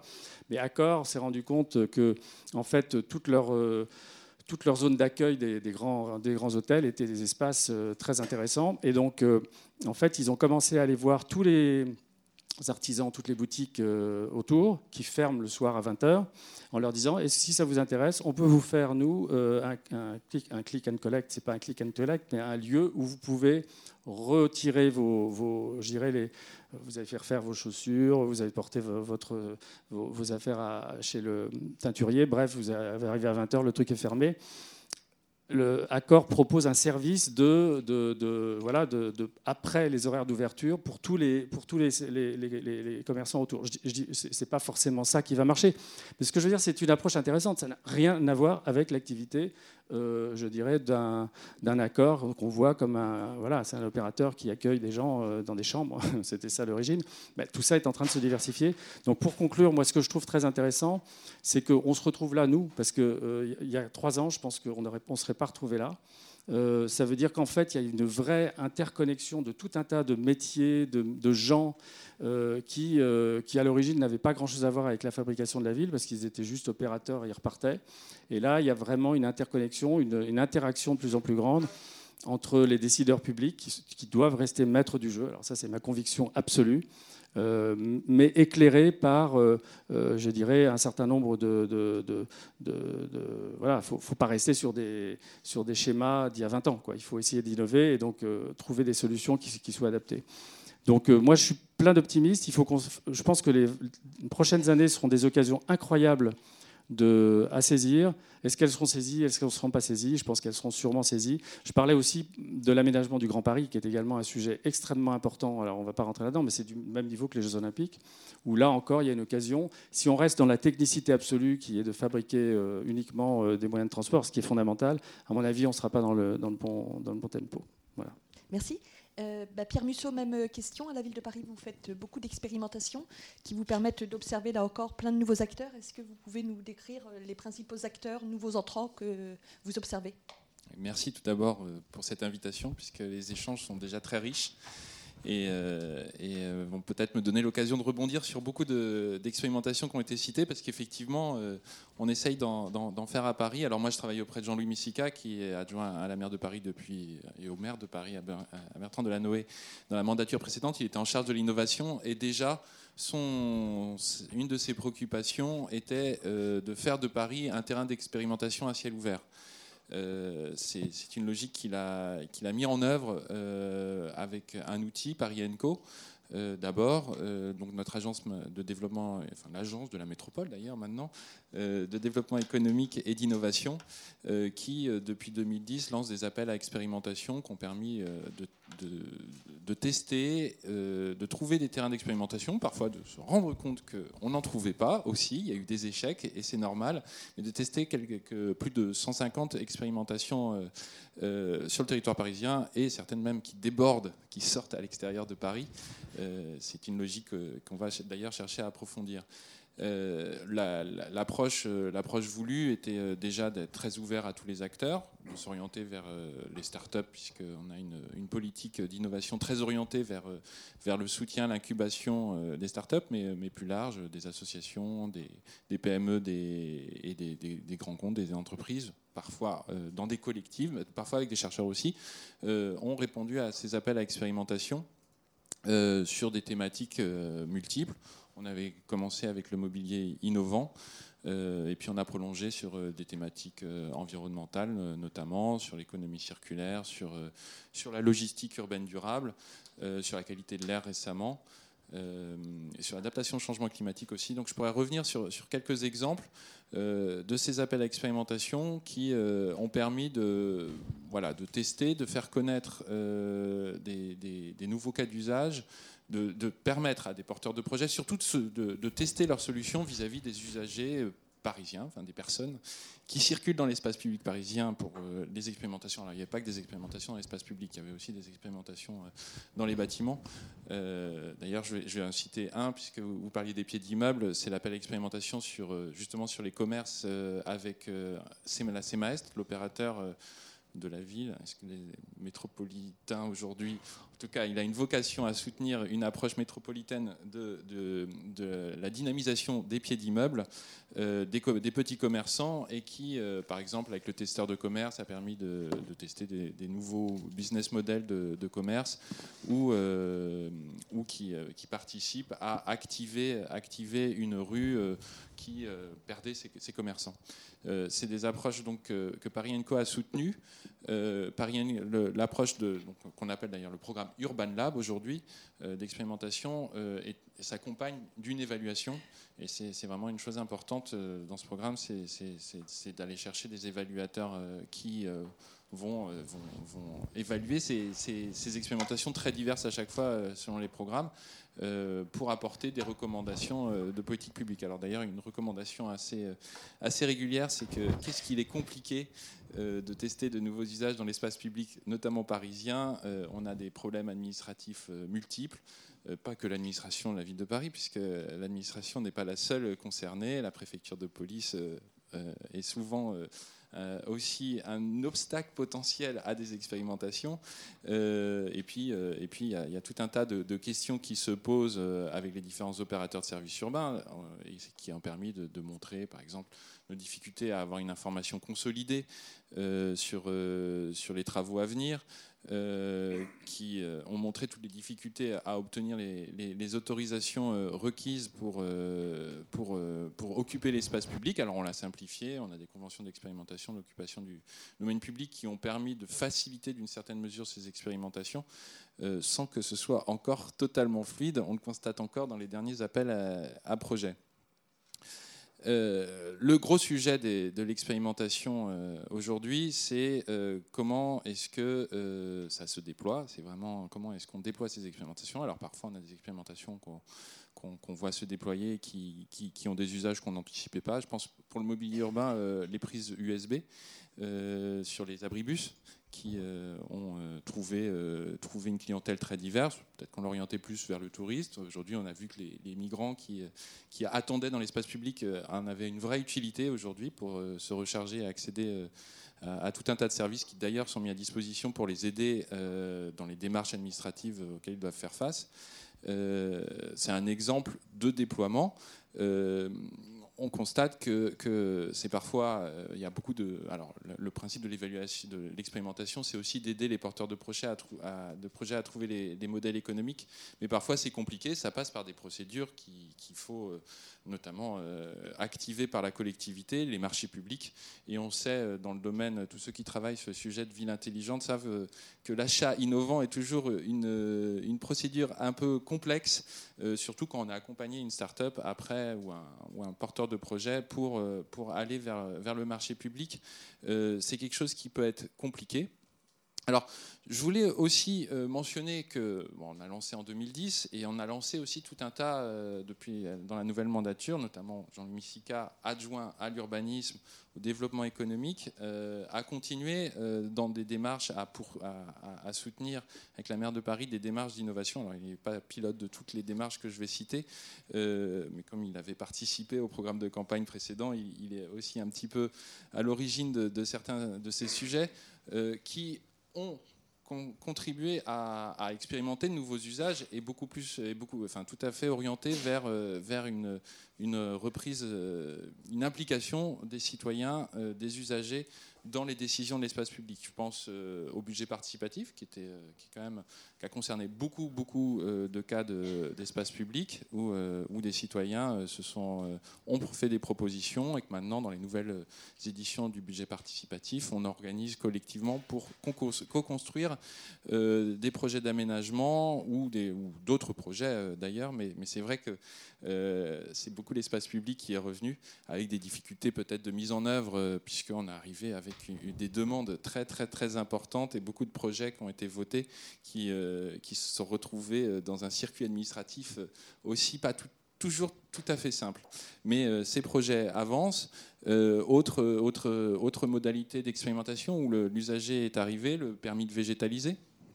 Euh, le permis de végétaliser qui permet maintenant à, quiconque de, proposer un projet dans l'espace public de végétalisation, qui n'est pas sans poser de, questions aussi, puisque bah, on, voilà, on le permet. Euh, il y a la question après de, sa, de sa maintenance. Alors moi j'en parle aussi parce qu'on avait fait une expérimentation urbaine, euh, on avait retenu le projet du carillon, le Carillon qui a de nombreux projets avec les, personnes sans domicile fixe pour les accompagner, pour, euh, pour faire des partenariats avec les commerçants. Là, ils voulaient faire un, lien avec, euh, avec les permis de végétaliser, les associer, puisqu'ils sont dans l'espace public. il y a ces permis de végétaliser qui se multiplient. Y a-t-il un lien à faire? Et l'expérimentation n'a pas été un succès, mais a permis de, comprendre que le permis de végétaliser euh, aurait un sens si s'appuie sur un collectif local. Parce qu'en fait, le problème de cette expérimentation, euh, ça pouvait très bien marcher avec les, les, personnes sans domicile fixe que le Carillon connaissait bien. Euh, mais euh, ce qui ne marchait pas, c'est que les riverains de la, rue où ils travaillaient n'ont pas réussi à être impliqués euh, dans le projet. et donc la conclusion, et c'est ce qu'ils continuent à faire aujourd'hui, c'est de travailler avec des associations qui vont, qui vont se faire partenaires, qui vont s'occuper, enfin, qui vont être responsabilisés sur, euh, sur la maintenance de ces, euh, de ces permis de végétaliser.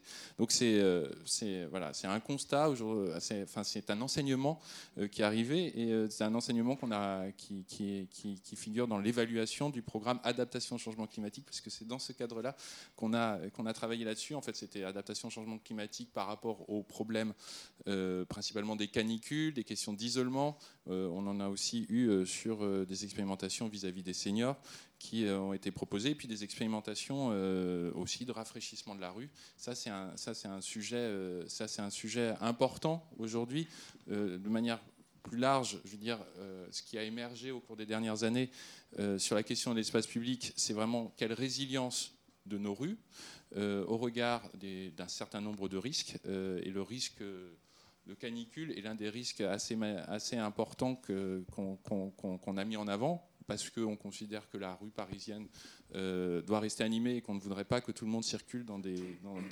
véhicules climatisés et, euh, que les, grosses chaleurs euh, fassent comme dans d'autres villes que plus personne ne marche dans la rue. Euh, en été. Euh, donc le rafraîchissement, la désimperméabilisation aussi, là, c'est plus un risque lié aux grosses pluies, euh, aux problèmes de, de crue, fait qu'on a un, besoin, besoin d'inventer des, modèles de transformation de l'espace public pour mettre plus de végétalisation et pour inventer. Alors on teste des, mobiliers, euh, euh, des mobiliers rafraîchissants. Climespace a proposé des bancs rafraîchissants connectés au réseau de froid. on a testé aussi. Qui, propose ça, par exemple? Climespace. Climespace. donc l'opérateur, l'opérateur de qui gère le réseau de froid, le, réseau de froid parisien, a, fait ses a fait ses expérimentations l'été dernier avec des bancs connectés au, réseau. On en a, d'autres qui sont en test dans un autre appel à projet qui sert aussi l'expérimentation, qui s'appelle Fair Design, euh, où on, va tester, on, veut voir les potentiels d'utilisation euh, de, de, l'air des carrières. C'est en étude. Euh, et qui, m'espace d'ailleurs à, souhaiter l'accompagner quand ils ont pris connaissance. Euh, puis il y a, des, sujets de végétalisation. Alors la végétalisation, c'est pas forcément très, très, très innovant, mais, mais finalement si. il y a beaucoup de sujets de, comment, quelle, quelle place de, des végétaux dans l'espace public. Euh, le dernier projet qui a été retenu, qu'on espère installer pour l'été, c'est Urban Canopé, un projet assez euh, à la fois de design, mais d'ingénierie, puisque c'est des, chercheurs des, des ponts et chaussées qui l'ont proposé, et, et, qui, a une armature, une armature en béton, si je ne me trompe pas, en partie. en tout cas, une armature qui va permettre le développement de, plantes qui, sont sélectionnées pour leur leur impact sur la végétalisation. Donc c'est des sujets, c'est un, projet qu'on va expérimenter euh, euh, en lien avec la Bibliothèque nationale de France dans le 13e, dans un quartier qu'on appelle quartier d'innovation urbaine. Euh, c'est le dernier programme de l'Urban Lab de Paris Co. C'est un quartier où on essaye de,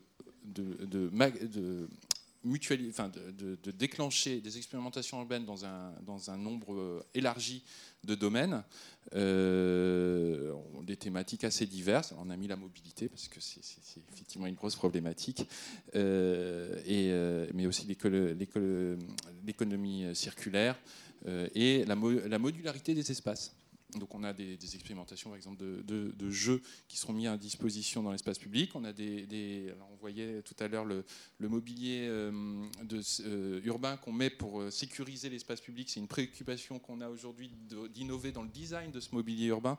donc on a aussi des, projets, un, projet comme celui-là pour avoir du, mobilier d'ailleurs qui accueille des végétaux et qui assure la sécurité par rapport aux risques terroristes euh, notamment.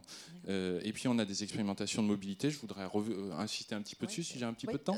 Peut-être très rapidement, pour, pouvoir passer à la D'accord, mais juste pour, voilà, pour faire le lien aussi avec le, livre qu'on a écrit avec Jean-Louis Missica.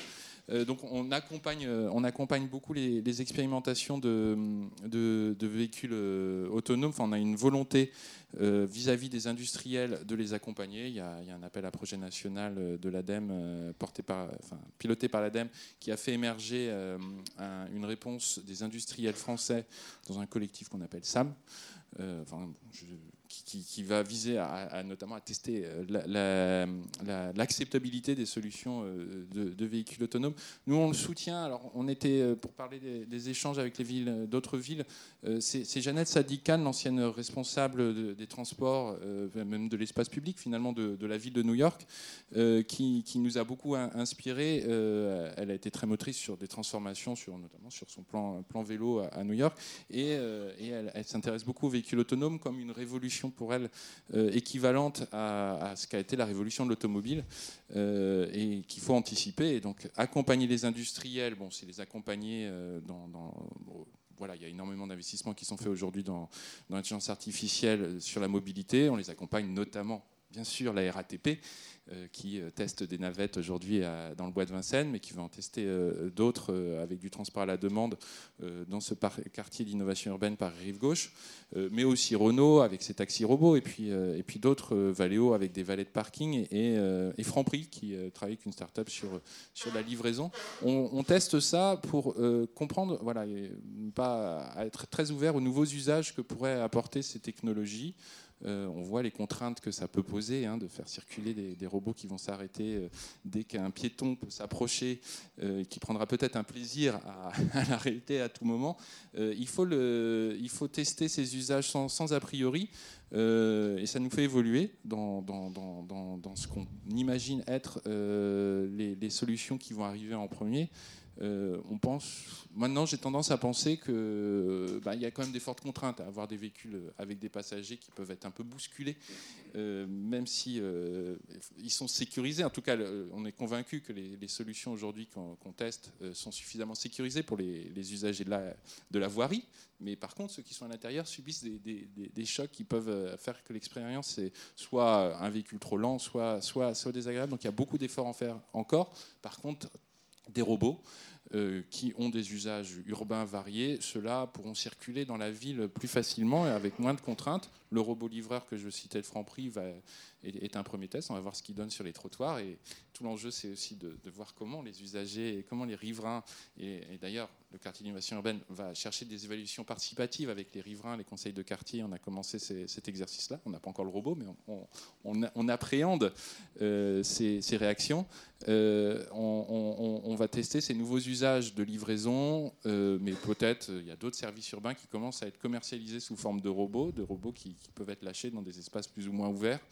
Euh, alors, on, a quelques startups françaises, mais j'ai tendance euh, en, ce moment à regretter de voir que bah, ça avance très très vite ailleurs et c'est ça tout l'enjeu. En Chine, euh, en Chine on, a des, services par exemple de, nettoyage euh, des rues robotisés qui commencent à être commercialisés, qu'il faut, je pense, qu'on teste. Pour, pour aussi réorienter potentiellement les décisions d'investissement dans ces technologies. C'est aussi une stratégie industrielle qu'on va accompagner euh, pour, que, euh, pour, pour, faire que les acteurs réfléchissent, c'est quoi les vrais besoins urbains aujourd'hui sur lesquels il faut déployer? Est-ce que c'est vraiment de permettre à des gens dans les embouteillages de lire leur journal ou est-ce que euh, c'est pas de faciliter un service de propreté plus complet qui va pouvoir être complémentaire de l'action humaine, peut-être alléger justement une action humaine pourquoi pas tester ces usages-là Voilà, on n'a pas fini de tester ces nouveaux, euh, nouveaux usages. Ben, merci pour, euh, pour cette, euh, ce panorama très, très large, en fait. Et je crois que ça montre effectivement quand même la, diversité des acteurs qui interviennent. là, c'est une petite cartographie, en fait, hein, qui, tente de cartographier une partie des acteurs qui interviennent dans l'espace public. Et je crois que vous l'avez bien dit, en fait, ce qu'on voit, c'est qu'il y a vraiment à la fois un élargissement du, du périmètre du service urbain, c'est-à-dire que, effectivement, aujourd'hui, euh, être euh, un fournisseur d'espace public, c'est pas simplement fournir euh, le bitume sur l'espace public, mais c'est aussi permettre la connectivité sur l'espace public, permettre le rafraîchissement sur l'espace public et permettre aussi toute cette activation des usages sur laquelle vous avez beaucoup insisté. Et puis donc un élargissement du, périmètre du service urbain et puis deux à nouveau ce que j'évoquais tout à l'heure, ce glissement de de la valeur vers l'aval au plus près de l'usager. Et je crois que vraiment cette, euh, cette case activation des usages, elle prend aujourd'hui de plus en plus d'importance. Hein. Vous avez cité Accor, euh, mais il y a toutes les conciergeries qui se développent, tous les opérateurs qui permettent de, faire du sport euh, dans la ville. Du coup, ça, ça me permet de faire la transition avec un peu le, deuxième temps de la, table ronde sur lequel je voudrais qu'on s'arrête un tout petit peu, qui est la question de la rue as a service. Alors évidemment, ça c'est un, néologisme, hein. vous, voyez bien d'où il vient. En fait, il est directement inspiré d'un terme dont on parle de plus en plus, qui est le terme de mobilité as a service, qui se développe donc dans la mobilité avec l'idée qu'on passe pas simplement de l'offre de transport urbain, mais qu'on vient offrir une mobilité comme un service. Et en fait, l'hypothèse qu'on peut faire, c'est que ce glissement serviciel, ce glissement vers la ville as a service, en fait, il touche l'ensemble des secteurs. Dans le domaine, par exemple, de la production des déchets, on peut dire que le glissement serviciel, c'est le fait de basculer du traitement des déchets à l'économie circulaire. Dans le domaine de l'énergie, on peut se dire qu'on est en train de basculer d'un enjeu de distribution d'énergie à un enjeu de performance énergétique, où la question, par exemple, des bâtiments euh, positifs va prendre de plus en plus d'importance, ainsi que la question des usages. Dans le domaine de, l'immobilier, vous l'avez cité. Euh, Monsieur Boudillon, on voit bien que justement les opérateurs classiques de l'immobilier, dont le métier était de produire des mètres carrés, sont au fur et à mesure en train de, quitter cette activité euh, traditionnelle pour s'ouvrir vers l'activation d'usage. Et du coup, l'idée, c'était de se dire, mais est-ce que finalement, si on fait l'analogie, on n'est pas en train de basculer là encore vers des espaces publics as a service Et qu'est-ce que ça voudrait dire? Donc, pour euh, peut-être, alors c'est vrai que je, comme c'était très riche, en fait, on a pas mal de temps. Du coup, je vais peut-être vous demander des, interventions un tout petit peu plus, plus ramassées. Euh, peut-être assez rapidement, Frédéric, euh, est-ce que vous pourriez décrire euh, quelles sont les grandes caractéristiques de la mobilité as a service, moins pour s'intéresser à la mobilité as a service, mais que pour comprendre en quoi ce qui arrive à la mobilité peut être transposé dans d'autres secteurs, et notamment dans le secteur de l'espace public oui, ce qui est d'intéressant dans, la mobilité, enfin, outre euh, tous les aspects numériques euh, dont, on a parlé, euh, le concept Mobility as a Service, ce qu'il a de vraiment nouveau, c'est qu'il décloisonne les logiques qu'on avait en raisonnant mode par mode. Là, on ne raisonne pas par le mode, on, on raisonne par l'usager. C'est l'usager qui est au centre des préoccupations. Euh, de, chacun, euh, de chacun des métiers. Euh, donc, on, propose une nouvelle façon de se déplacer, qu'on on dit sans couture. donc, que vous vouliez vous déplacer en voiture, qu'elle vous appartienne ou que vous la louiez, que vous vouliez vous déplacer en, vélo ou au covoiturage ou autre, et, bien, avec une seule application, euh, une, seule application qui vous permet de, réserver, de trouver votre itinéraire, de trouver la meilleure combinaison modale et de payer euh, votre service, et eh ben, euh, vous, arrivez ainsi. Enfin, c'est voilà la, vraie révolution du MAS, c'est vraiment l'usager au, cœur du service. Alors cette ce concept, il est né il y a, peu de temps en Finlande, vers 2013. Et, en fait, leur idée, c'était de, rendre inutile la possession de la voiture en ville euh, mais d'offrir euh, en échange un niveau de service beaucoup plus important que lorsque vous êtes simplement possesseur d'un véhicule. C'est-à-dire que là, vous avez accès à l'ensemble, à l'ensemble des modes et non pas seulement à une voiture. Et donc, ils ont appelé ça le, Netflix euh, du transport, en fait. Euh, donc, euh, donc c'était assez, assez audacieux. Et euh, l'enjeu, donc pour la collectivité, c'était de tendre vers plus de rationalité et d'optimisation déjà des infrastructures en place. Euh, pour, euh, pour viser un système moins coûteux, euh, moins coûteux au final. C'est-à-dire qu'on on évite de construire encore davantage de routes ou davantage de projets en transport public, mais on, fait une optimisation de ce qui existe déjà et on propose de nouveaux services de mobilité. Alors évidemment, pour euh, les, opérateurs euh, des services de mobilité, euh, c'est un moyen de toucher un public beaucoup plus large, de, sortir des secteurs, des marchés de niche auxquels ils sont cantonnés jusqu'à aujourd'hui. Et du côté des développeurs de, de ces solutions, donc les startups, c'est un enjeu business. Euh, puisque, puisque en fait, en, ouvrant euh, euh, les possibilités d'intégrer de, l'offre de transport public et les services, eh bien, on, démultiplie le, poids du marché de, la mobilité. Très bien. Merci. Alors du coup, peut-être Philippe Baudillon, est-ce que vous pourriez réagir? Est-ce que pour vous, ce concept de rue as a service, il est pertinent? Est-ce qu'il dit quelque chose? Et qu'est-ce que ce serait en fait? Euh, alors, je pense que c'est un peu une révolution culturelle d'envisager la rue euh, sous cet angle-là.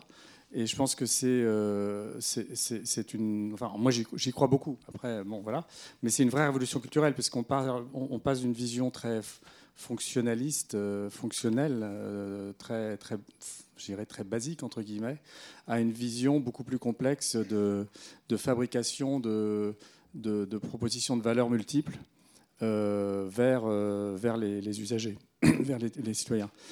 Alors, nous, on fait un baromètre euh, tous les ans avec Centre-Ville en Mouvement, qui est donc cette association de mairies qui réfléchissent sur leur centre-ville. Et on voit qu'en fait, ce qui est intéressant, c'est que il y a une vraie contradiction entre l'envie, en gros, l'urbain, il a envie de, il aime bien être dans la ville quand même, parce que il y a plein de choses très sympas. Et puis, euh, c'est vrai que vivre à la campagne, c'est pas forcément toujours euh, totalement idéal. idéal. Euh, et en même temps, il y, y, a une option village qui est incroyablement forte. C'est-à-dire, je veux être en, milieu urbain, mais je cherche un village. Donc, c'est quand même pas facile non plus à, rassembler. Donc, ma, mon, mon sentiment, c'est que, en fait, la rue as a service, euh, la rue, c'est donc l'unité euh, de base de, la ville. Euh, et donc, je pense que ce qui est intéressant, l'une des options, c'est un petit peu de regarder comment ce concept peut être décliné, mais en ultra local. En fait, la rue as a service ne peut pas être un concept global. Pour moi, c'est des concepts ultra locaux où à la fois on donne, enfin l'aménageur, qui est la mairie, le maire, les décideurs publics, euh, je dirais, donne, donne, euh, enfin, donne une espèce de, de, cadre général de, de l'utilisation de, l'espace public. Euh, et ensuite, euh, c'est à l'ultra local de travailler cette, cette, ce as service. Parce qu'on voit que le as service, il n'est pas homogène. Il ne va pas être le même dans les différents quartiers. Il ne va pas être le même euh, dans les différentes villes. Il ne va pas être le même selon les générations. Donc tout ça, euh, à mon avis, est, un petit peu... Enfin, je, pense qu'il ne faudrait pas raisonner à la française en disant il y a une solution de rue as a service et puis euh, tout le monde va être content. C'est beaucoup plus, à mon avis, il faut rentrer dans, ce que j'appelle l'ultra-local, c'est-à-dire avoir une approche beaucoup plus granulaire qui, euh, en fait, donne la possibilité de, développer un certain nombre d'initiatives, mais en même temps de le, de je dirais, de le laisser euh, à l'ultra local. Et donc, je reviens sur pourquoi c'est possible, parce qu'en en fait, on voit que, alors c'est des exemples, on voit que euh, le digital, alors le digital pas street que Clear Channel développe. Mais le digital globalement, dont vous avez parlé tout à l'heure, c'est un, un, moyen à la fois de, je dirais, de ce que j'appelle la rue augmentée. C'est-à-dire qu'en fait, le, smartphone donne l'occasion d'augmenter le potentiel de la rue si on l'utilise bien. Donc on voit qu'il y a plein d'initiatives, vous en avez cité une, euh, c'était, je crois que vous avez cité Nextdoor, mais euh, il y a beaucoup d'initiatives ultra-locales qui sont en fait des plateformes globales, mais qui permettent aux gens de se parler en ultra-local via le digital. Euh, prendre, des, initiatives communes, se retrouver ou, rendre des services. Il y a des plateformes, genre, je citerai mesvoisins.fr, enfin vous connaissez tout ça. il y a aussi Ensemble, enfin il y a plein d'initiatives locales, enfin d'initiatives qui permettent de re créer, euh, je dirais, un lien social à travers le digital, mais qui permet de retrouver un contact physique, entre guillemets, en fait, de retrouver physiquement des gens. Et je pense que euh, ça, c'est une piste qui est extrêmement intéressante. Ça, donc ça, c'est le premier volet, c'est comment le smartphone, le digital, peut amener une densification du lien social ultra-local. Et puis, on voit bien aussi qu'en fait, il y a beaucoup d'initiatives, entre guillemets, commerciales, qui sont en train d'être prises euh, pour amener du service euh, au pied, des, au pied des, immeubles, au pied des, je dirais, des, lieux de vie. Euh, moi, je suis assez frappé. Bon, j'ai connu la défense à un moment. Euh, j'avais organisé des, des, grands événements de sport qui s'appelaient Planète Sport, où on prenait toute la dalle de la défense pour le, mettre des, des équipements pour que les gens puissent faire du sport gratuitement. ça, c'était dans les années 80, début des années 90. C'était un univers minéral vanté et euh, où se faisaient des lignes de drogue. Donc ce n'était pas forcément très, très sympa. Aujourd'hui, quand vous allez au pied des tours de la Défense, à midi, vous avez des trolleys, des gens qui amènent de la, de la nourriture, qui amènent des, services, qui amènent tout un tas de choses. C'est, je trouve, une tendance extrêmement intéressante, c'est-à-dire qu'en fait, le service vient vers les personnes et les personnes ne, viennent, ne vont pas au service. Et donc je pense que là, c'est aussi une autre démarche qui est extrêmement intéressante, c'est quels sont les services Et là, je dirais l'activité, euh, je dirais euh, euh, commerciale est un, est un, bon moyen parce que si ça marche pas, ben, ça marche pas parce que ça veut dire que l'usage n'est pas là. Alors que si ça marche, ça veut dire que l'usage est là. Et je pense que c'est également, une, je dirais, un, un, ça donne quand même une, une indication extrêmement intéressante sur est-ce que cette initiative est intéressante ou pas. Donc c'est une deuxième option, enfin une deuxième tendance. Mais je pense sincèrement, pour terminer, pour être très bref, que l'ultra-local, la redensification du lien euh, est à mon avis, et, surtout que ce ne soit pas, euh, je dirais, une solution unique, ça n'a pas de sens. Il faut, il faut redonner de l'oxygène à la vie locale et redonner de la capacité d'initiative dans un cadre. Et c'est pas ça, c'est pas simple. Je rejoins complètement votre point parce qu'on est dans un carcan français un peu euh, sur le plan réglementaire, mais il faut, il faut qu'on réussisse à passer ça. Merci Pierre. Monsieur, je crois que vous avez une, approche un peu différente de la rue as a service. Euh, si vous pourriez revenir dessus, est-ce que pour vous, là encore, c'est un concept qui, est pertinent et qui permet euh, d'avancer? Je ne peux pas dire qu'on l'ait vraiment travaillé. Et c'est vrai que ma, tentation est de faire l'analogie avec le MAS, même si on travaille aussi sur d'autres sujets comme l'énergie as a service dans le cadre de, Smart Grid, de projets de Smart Grid. Mais le MAS, on, a vraiment une approche qu'on a approfondie, notamment dans le rapport sur la gratuité des transports publics, où euh, on, a positionné ça comme un, outil qui pourra transformer complètement euh, le financement et la manière d'aborder euh, les transports pour remettre aussi des priorités pour la ville euh, les modes actifs, la marche, euh, le vélo euh, la trottinette comme solution pour, pour résorber les, enfin, pour réduire les périodes de pointe dans les transports publics, c'est un sujet que le MAS pourrait aussi accompagner, et un objectif finalement qu'aujourd'hui qu'on affirme de mieux en mieux, la démotorisation. Euh, c'est-à-dire euh, en tout cas euh, un passage vers le véhicule motorisé comme service qui répond à des usages particuliers quand il n'y a pas d'alternative plus, plus pertinente au regard des contraintes que peuvent avoir les usagers. C'est ça le MAS, et derrière, c'est comment est-ce qu'on organise ça, puisqu'on a des opérateurs qui proposent des briques, plein de briques, certains qui sont en train de se positionner comme plateforme, certains qui veulent euh, étendre le, des quasi-monopoles qui commencent à développer dans, dans, les villes. Je pense par exemple euh, à Uber qui a annoncé, euh, enfin, qui, a une, une, véritable stratégie de, développer un, service de masse complet qui, est en train de compléter avec les trottinettes et les vélos son service de VTC, de, de VTC partagé et qui pourrait intégrer demain les transports publics. Donc l'objectif c'est d'aller vers ça et la rue as a service, ben, on on se dit que ça peut être la même chose. Euh, déjà, ça peut accompagner cette, même question de démotorisation parce que, euh, pour reprendre Uber, euh, aujourd'hui, on ne fait pas grand-chose avec Uber, mais il y, a un sujet qui, moi, m'interpelle beaucoup, c'est enfin, le VTC, on n'a pas du tout accompagné l'usage du bord de trottoir. Aujourd'hui, ils déposent n'importe où, ils déposent en double fil, ils peuvent bloquer des fils et ça peut poser des, problèmes d'embouteillage, des problèmes euh, aussi de qualité de l'air, surtout quand c'est des, véhicules diesel, paraît-il, ils sont particulièrement polluants euh, quand ils sont stationnés en, double, enfin, dans, le rythme de, roulage de ces véhicules. Euh, je, vais, je, vais, juste une mention, jusqu'en 1948, il y avait une obligation dans Paris de maintenir les feux allumés pour les voitures en stationnement. En fait, jusqu'en 1948, on n'autorisait pas euh, le bord de trottoir était réservé à la dépose et à la livraison uniquement. Aujourd'hui, euh, depuis 48, euh, depuis qu'un arrêté de la préfecture de police a, supprimé cette obligation de maintenir les feux, euh, voilà, on voit ce que, comment sont occupés nos, bords de trottoir et on n'a plus de place pour les autres services qu'on voudrait mettre. Alors progressivement, on a libéré, on a la ville a un certain nombre de politiques, Vélib, d'ailleurs on les appelle tous libres, c'est politiques qui ont occupé des, des espaces de trottoir autolib. Finalement, c'était une réduction avec l'autopartage. Trilib aujourd'hui, on met euh, on, pense qu'il faut aussi euh, soulager. On ne peut pas mettre des, espaces, euh, toutes ces nouvelles poubelles qui se multiplient dans tous les pieds, dans tous les immeubles. Donc il faut en mettre sur l'espace public et ainsi de suite. libre pour les bornes de recharge. on a besoin, on utilise ces, ces espaces-là de plus en plus, mais on voit que les acteurs privés sont en train de s'organiser. Ça évoque euh, nous interpelle. Euh, et euh, je citais, on l'a rappelé, le problème de nos procédures.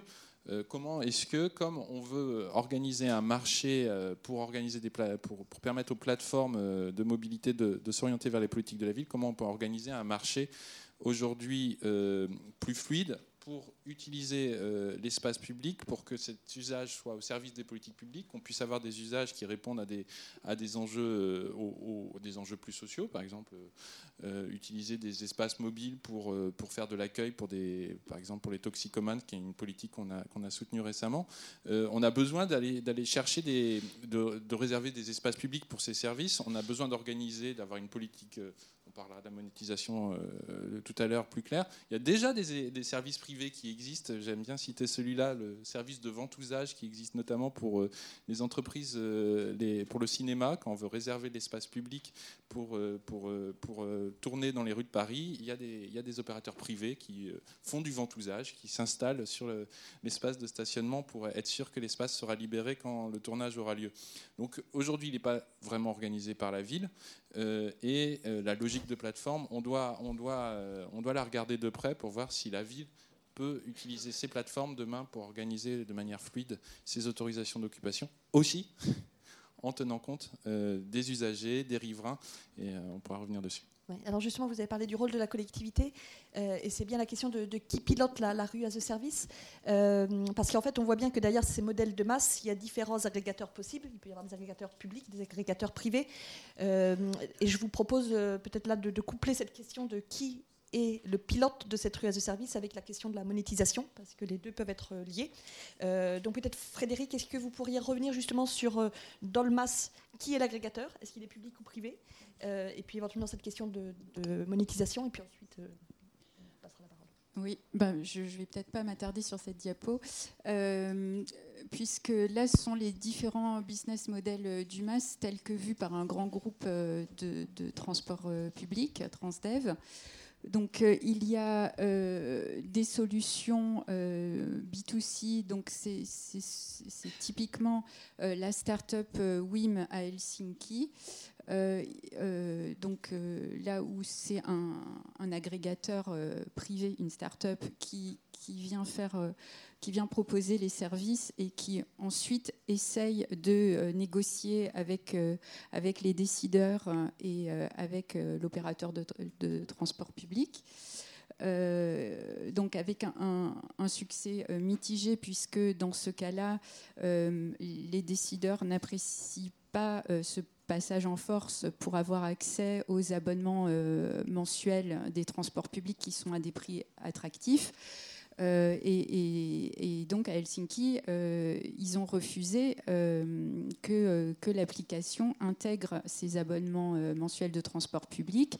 Et les, utilisateurs doivent acheter des tickets unitaires, donc via l'application, ce qui est un peu plus fastidieux que ce qu'aurait dû être le, le, le, MAS à Helsinki et donc moins, moins novateur et, et avec moins, de succès et moins de succès public. Euh, le, WIM aujourd'hui à Helsinki, c'est seulement 0,5% euh, de la population euh, d'Helsinki qui, l'utilise, donc c'est extrêmement faible.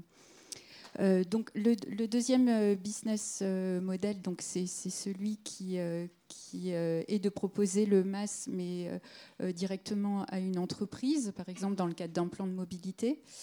Euh, euh, et, enfin, le, troisième, c'est de, travailler euh, avec l'autorité organisatrice de la mobilité. C'est le cas à Lyon avec Optimode c'est le cas également à, Mulhouse. Ça, ce sont deux, masses qui, connaissent un, certain succès.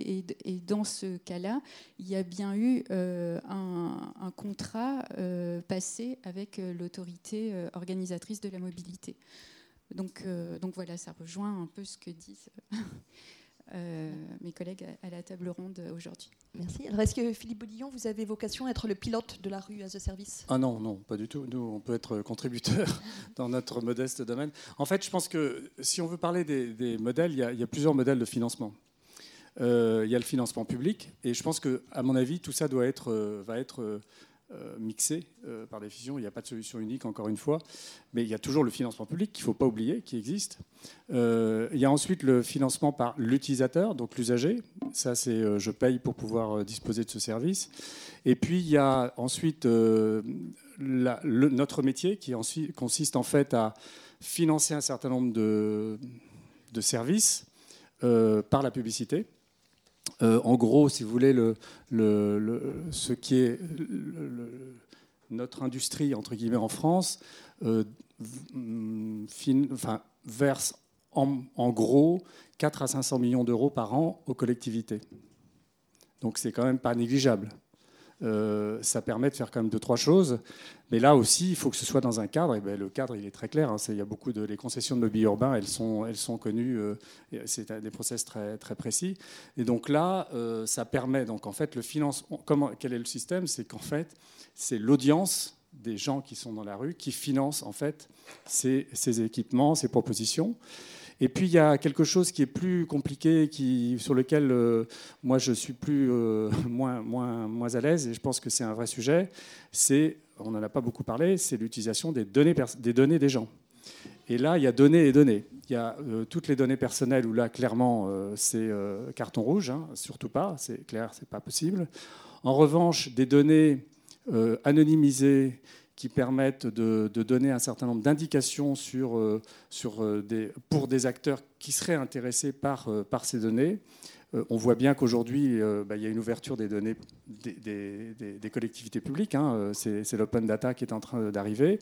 Je crois sincèrement que c'est un quatrième moyen de financement, c'est-à-dire qu'en gros, l'exploitation des données collectives, anonymisées, pardon, euh, euh, de l'audience de la rue, des gens qui sont dans la rue, euh, peut être monétisé dans certaines conditions et pas forcément et pour, pour un certain nombre d'opérateurs ou de, de, d'opérateurs qui, qui, ont un intérêt dans cette dans cette dans, dans, dans, cette collection de, données. C'est assez compliqué, c'est assez faut qu'on fasse faire très attention puisqu'on voit bien que c'est des sujets très très hot. Hein, mais en même temps, il ne faut pas non plus le rayer de la carte. Mais je pense qu'il faut, que ce soit terriblement encadré. Euh, c'est déjà bien encadré avec la RGPD européenne et puis euh, euh, bah, la CNIL qui suit ça de très près. Et je pense qu'on est vraiment dans un pays, heureusement, qui est très protecteur sur les données personnelles. Donc pas du tout de données personnelles, mais des données plus, génériques me paraissent aussi un moyen de financement. Je, je, voudrais juste revenir un instant en arrière sur la, la rue as a service.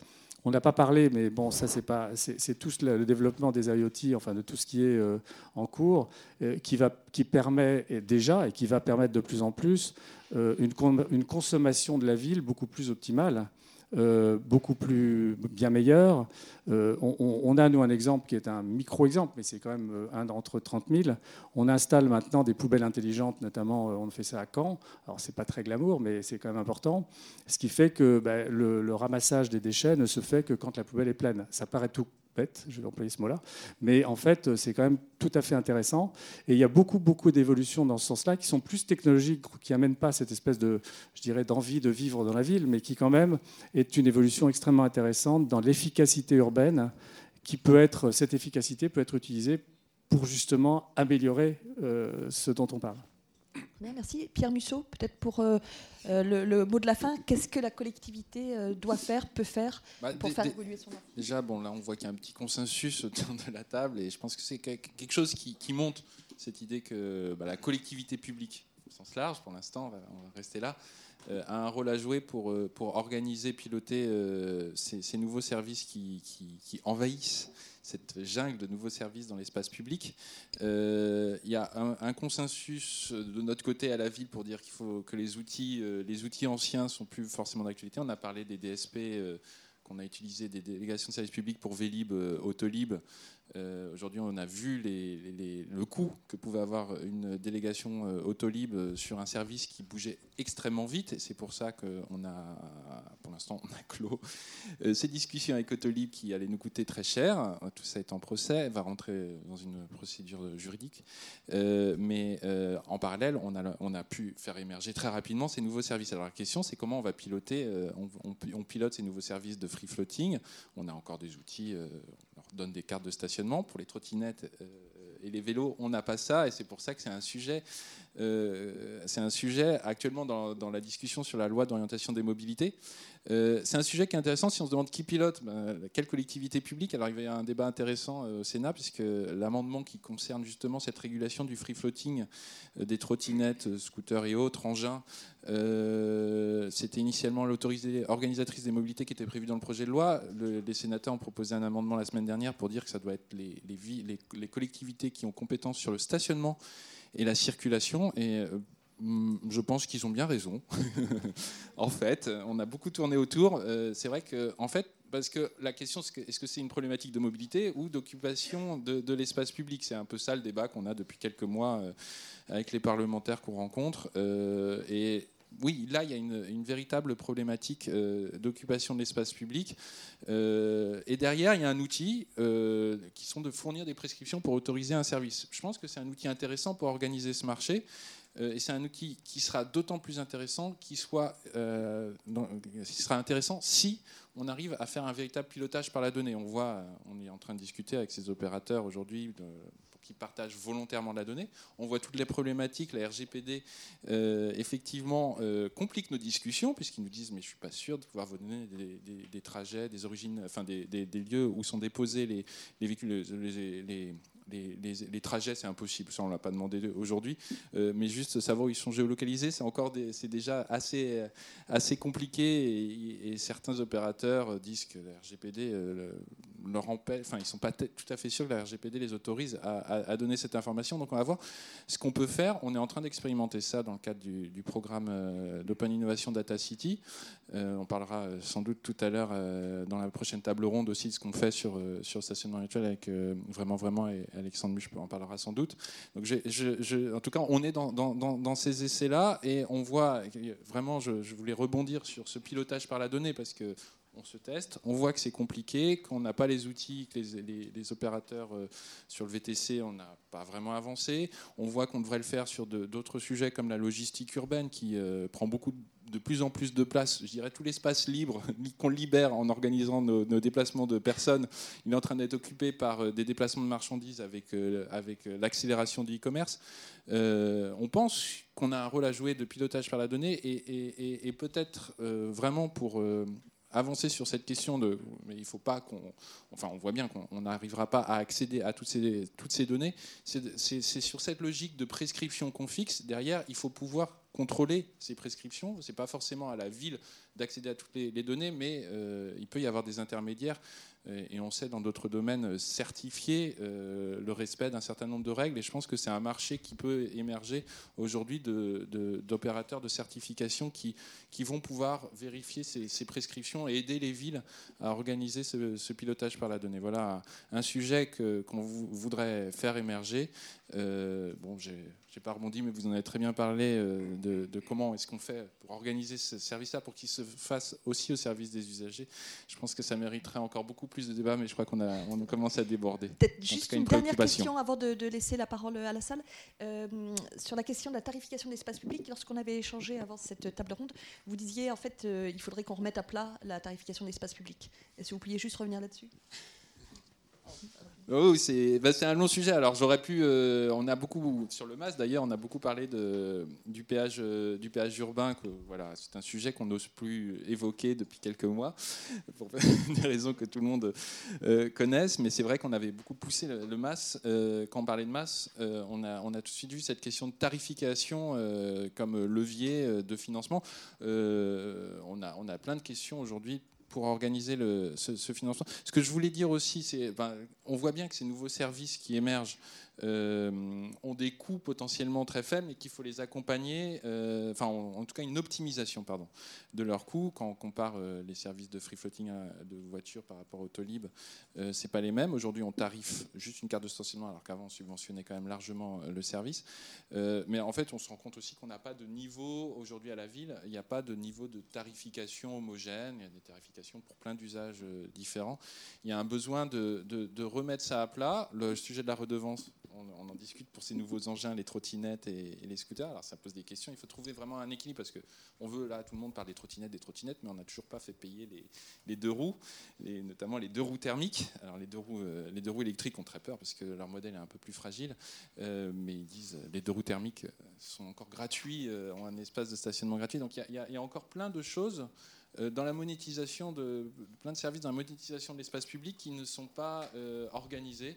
Et je pense qu'il y a une remise, effectivement, il y a un sujet de remise à plat euh, qui, doit, qui doit être fait, et aussi pour mieux expliciter quand on subventionne, ou enfin quand on rend gratuit ou quand on, rend, on, fait des occupations à, des tarifs moins élevés pour, pour, pour des services qui remplissent des missions d'intérêt général.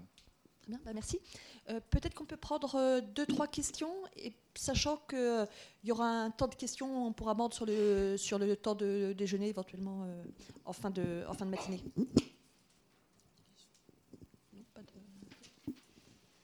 Oui, ben merci beaucoup pour ces, ces présentations, c'était assez, assez passionnant. je suis urbaniste, je suis Paul Lecroix ici à l'IAU, et je voulais en fait qu'on raisonne en fait sur la longue durée. C'est-à-dire qu'on a un modèle historique qui a euh, créé des espaces publics communs euh, dans nos villes, qui ont structuré l'organisation euh, urbaine et qui nous ont donné en fait les qualités qu'on a aujourd'hui, qui sont reconnues dans, le monde entier, pas seulement Paris, mais, Paris métropole.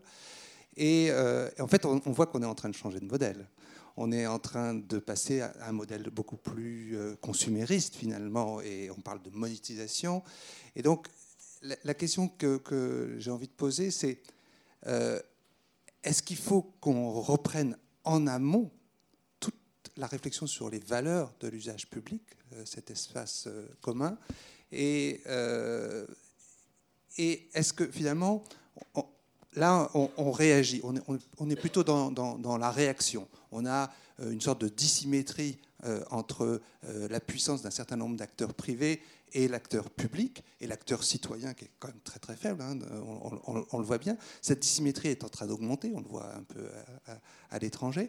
Est-ce qu'il ne faut pas que la collectivité publique se donne des moyens intellectuel euh, et, humain euh, beaucoup plus puissant pour raisonner finalement sur l'ensemble du système. C'est-à-dire que j'ai l'impression qu'on on ajuste, mais qu'on n'a on pas résolu le problème de la valeur sociétale finalement de, l'espace public. je, suis un peu abstrait, mais et, je crois en fait que Pierre, tu as, terminé sur la, question euh, du péage urbain.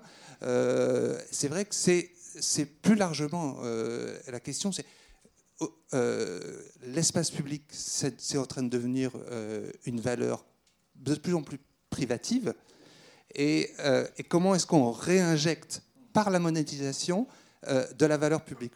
Je ne sais pas si je me fais Peut-être qu'on peut prendre trois questions en même temps. alors, je crois Bernard Landau et puis François Ménard. Oui, euh, euh, merci. C'était euh, effectivement très intéressant, très riche, et on, a envie de poser des tas de questions voilà, moi aussi, je suis un petit peu euh, troublé euh, par euh, cette vision extrêmement fonctionnelle et utilitariste de l'espace public, même si il peut y avoir de l'utilité commune. Et c'est effectivement notre condition d'urbain aujourd'hui, confrontée à cette, situation-là. on peut repartir peut-être d'une autre définition de l'espace public qui permettrait peut-être de résoudre un certain nombre des, points durs que, vous avez évoqués. C'est une définition qui ne vient pas de François Schoen, mais qui vient plus des philosophes politistes. Du coup pas du côté de Habermas qui présente un espace public euh, abstrait, mais du côté de Patrick Faro ou de euh, Carole euh, Gaillet-Vieux aujourd'hui, qui dit l'espace public, c'est quoi? C'est l'espace où l'autre est aussi légitime que moi à être présent. et donc, il n'y a pas de motif pour justifier sa présence, mais c'est une donnée première. C'est l'espace du civisme ordinaire. Euh, et euh, ce qui permet, par exemple, de, réévaluer le caractère, la, qualité des espaces publics euh, aujourd'hui à travers des interventions qui peuvent être marchandes, mais qui peuvent être aussi d'ordre public. le passage d'un tramway, on dit que le tramway euh, participe euh, à la constitution de l'espace public, il pacifie la ville, c'est vrai, sauf que euh, je n'ai pas à être sur les voies du tramway, et quelque part, il dégrade l'espace public, puisque je ne suis plus aussi légitime qu'avant d'être là. et donc, aujourd'hui, on voit se démultiplier des motifs d'usage de, la rue, des services, et peut-être que ça plaiderait pour une réflexion qui soit fondée sur cette légitimité partagée, et pas simplement cet espace public conçu comme un pur espace de circulation d'évitement ou comme euh, un espace privé élargi où on, aurait la légitimité à être là quand on que redevable euh, à autrui, à une autorité publique, finalement l'espace de l'hospitalité. Et donc tout ça plaide peut-être pour une approche contractualiste de la rue, et euh, on est déjà dans cette dynamique-là, et pour le coup, l'autorité publique locale n'a peut-être pas vocation à piloter la rue à ce service, mais à être une autorité régulatrice et arbitrale euh, et euh, la donnée, elle n'est pas une donnée de pilotage, elle est une donnée d'assistance à l'arbitrage et à la régulation. Mais je pense qu'il faudrait repartir d'une définition politique et concrète euh, de l'espace public pour pouvoir fonder ces nouvelles démarches-là. Peut-être une troisième question, et puis après, vous répondrez. En fait, on est, on est dans des, des croisements de regard. Oui. Donc euh, Bernard Landoche, j'ai travaillé longtemps dans la ville de Paris, j'ai pas mal travaillé sur l'espace public et je travaille aujourd'hui avec euh, l'école des ingénieurs de la ville. Alors en fait, moi je, suis assez d'accord avec les, deux remarques précédentes.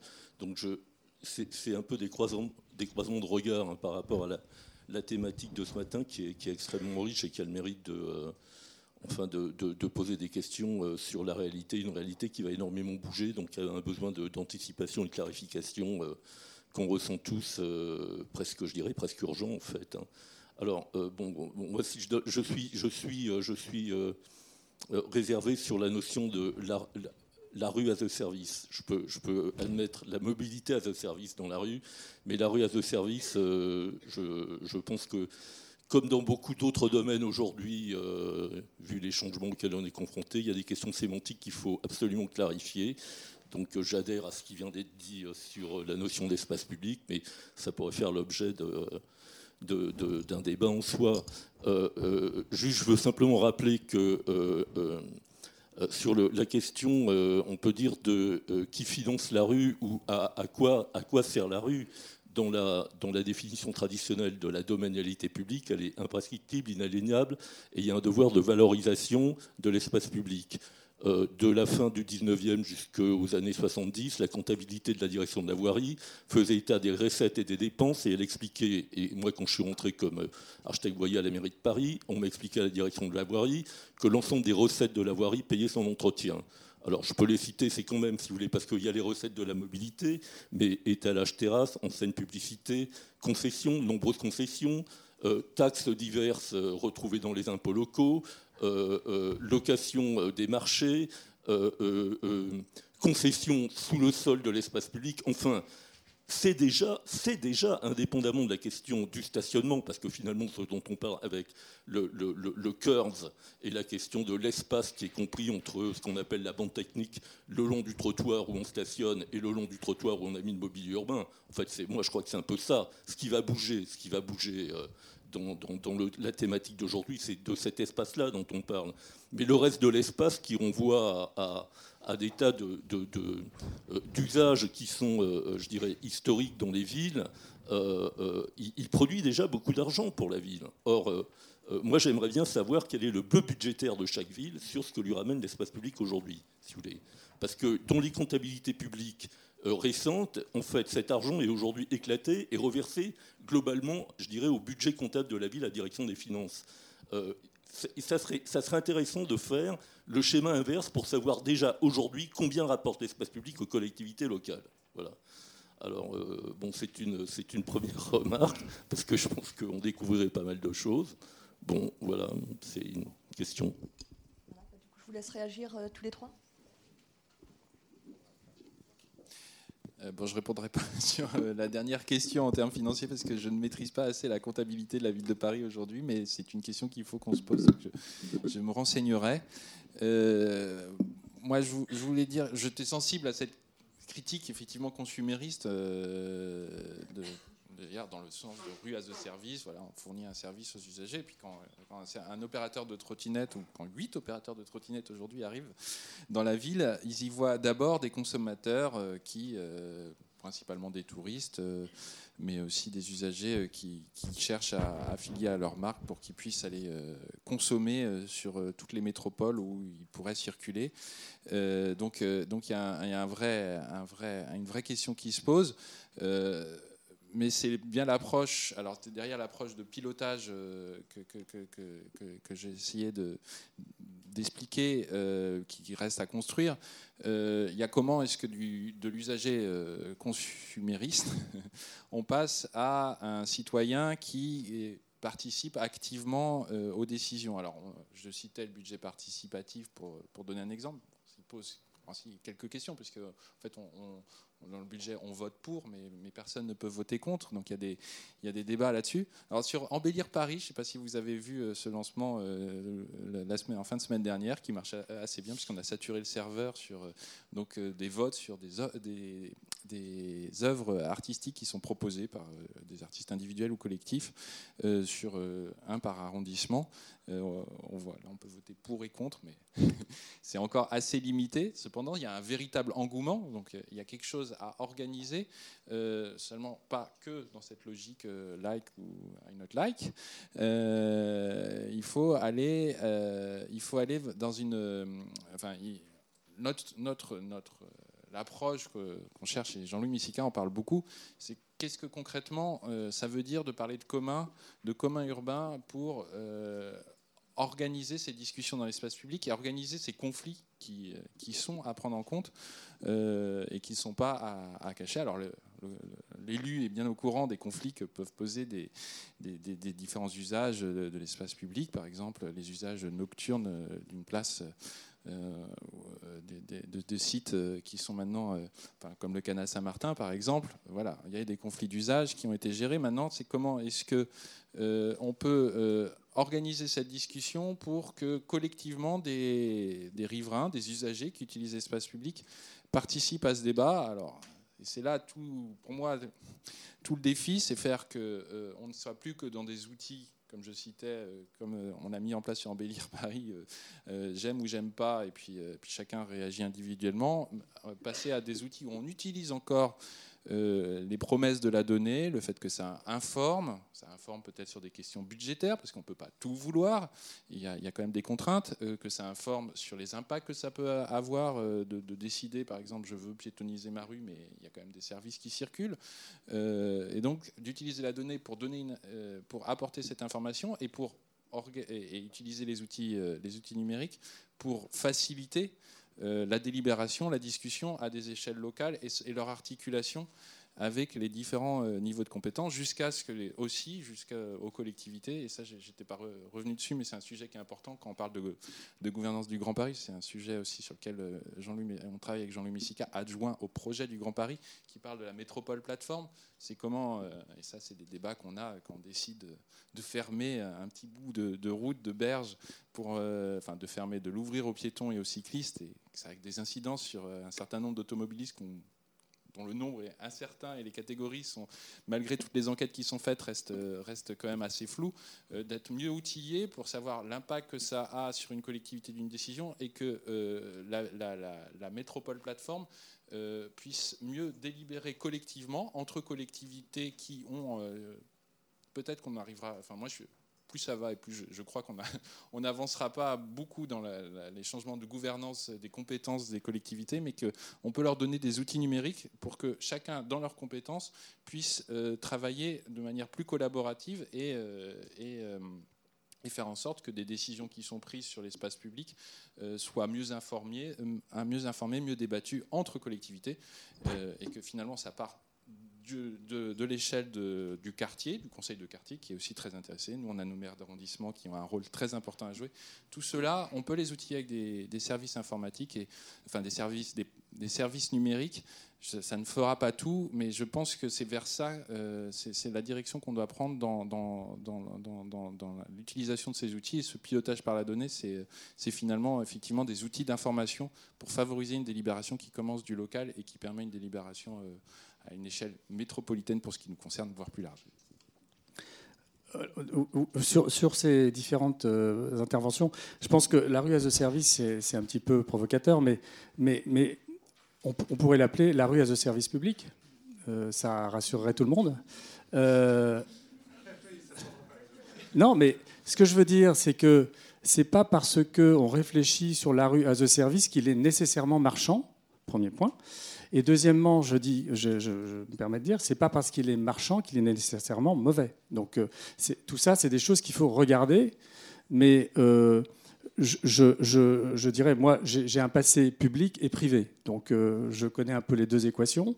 Et je pense qu'en France, on a un petit peu trop tendance à, à opposer les deux, alors qu'on peut porter euh, moi, je suis citoyen français et j'ai des idées et je ne suis pas juste un patron d'entreprise. Je pense qu'on a les entreprises ont de plus en plus de responsabilités sociales euh, et euh, notre désir, c'est bien évidemment de perdurer, donc de continuer d'avoir notre activité, mais aussi de nous inscrire dans une logique sociale, dans une logique de je dirais, qui n'est pas uniquement mercantile. Euh, et ça peut paraître bizarre, mais c'est pas, c'est une vraie réalité. Les entreprises, en plus, si on n'a pas ça, si on n'a pas cette démarche en tant que patron de boîte, premièrement, nos consommateurs, nos clients, nous regardent comme des, ne, sont pas, voilà, ils ne trouvent pas, pas très adaptés, et, nos salariés non plus ne sont, ne sont pas du tout euh, alignés vis-à-vis de ça. Donc, euh, on a besoin nous de donner en tant qu'entreprise privée, euh, quelque chose qui donne un sens. Et on n'est pas simplement là pour sortir des marges. On a, on a besoin de sens aussi. Ce n'est pas parce qu'on est dans le privé qu'on n'a pas besoin de sens. Et, donc, euh, ce que je veux dire, c'est que la, grande difficulté, c'est d'articuler cette logique publique-privée. Euh, et là, je reviens sur les outils des, décideurs publics qui doivent absolument être à la manœuvre. C'est eux qui doivent et je pense qu'effectivement, sur l'utilisation de l'espace public, c'est la mairie. Enfin, moi, je ne veux pas prendre part au débat euh, Sénat, mais je pense que c'est un vrai sujet. Et, à l'intérieur de ça, il y a une contractualisation à développer pour que euh, des moyens euh, intellectuels, des moyens opérationnels soient mis à disposition pour justement que cet espace, cette rue, devienne une rue servicielle, mais pas forcément une rue servicielle avec des commerces. C'est une rue où les gens ont envie d'être vous avez plein de services non payants qui, doivent être développés dans les années qui viennent pour que les gens aient envie d'être dans la rue. C'est très important. Sinon, je reviens sur Victor Hugo, le citoyen, il va rester dans sa maison et il n'aura plus le lien social. Donc si vous n'avez pas une attractivité de la rue, soit mercantile, commerçante, soit non, soit gratuite, je pense qu'on aura, un vrai problème. Alors, je ne suis pas un historien de la rue, mais quand même, je crois me souvenir qu'à une certaine période, notamment au Moyen Âge, euh, les rues étaient quand même sacrément utilisé par les commerces. Il n'y avait pas de trottoir, il y avait des échoppes partout. Et les gens circulaient dans la rue parce que justement, il y avait des offres multiples. Il y avait beaucoup de gens aussi qui se piquaient leur petite, euh, euh, leur, pognon parce qu'il y avait des, gars qui crochetaient. Mais, mais peu importe. Ce que je veux dire, c'est que la rue doit, a été aussi un lieu historiquement où, où, il se passait énormément de choses, où il y avait des commerces, où elle était dédiée à la marche, à la déambulation. Et je pense que c'est ça aussi un élément très important. Vous ne déambulez pas, déambulez pas dans une rue où il n'y a rien. Vous déambulez dans une rue où il y a des propositions diverses et variées d'animation, d'arrêt, de, de, de, beauté. De, voilà. Et tout ça, c'est à construire. Je dis pas.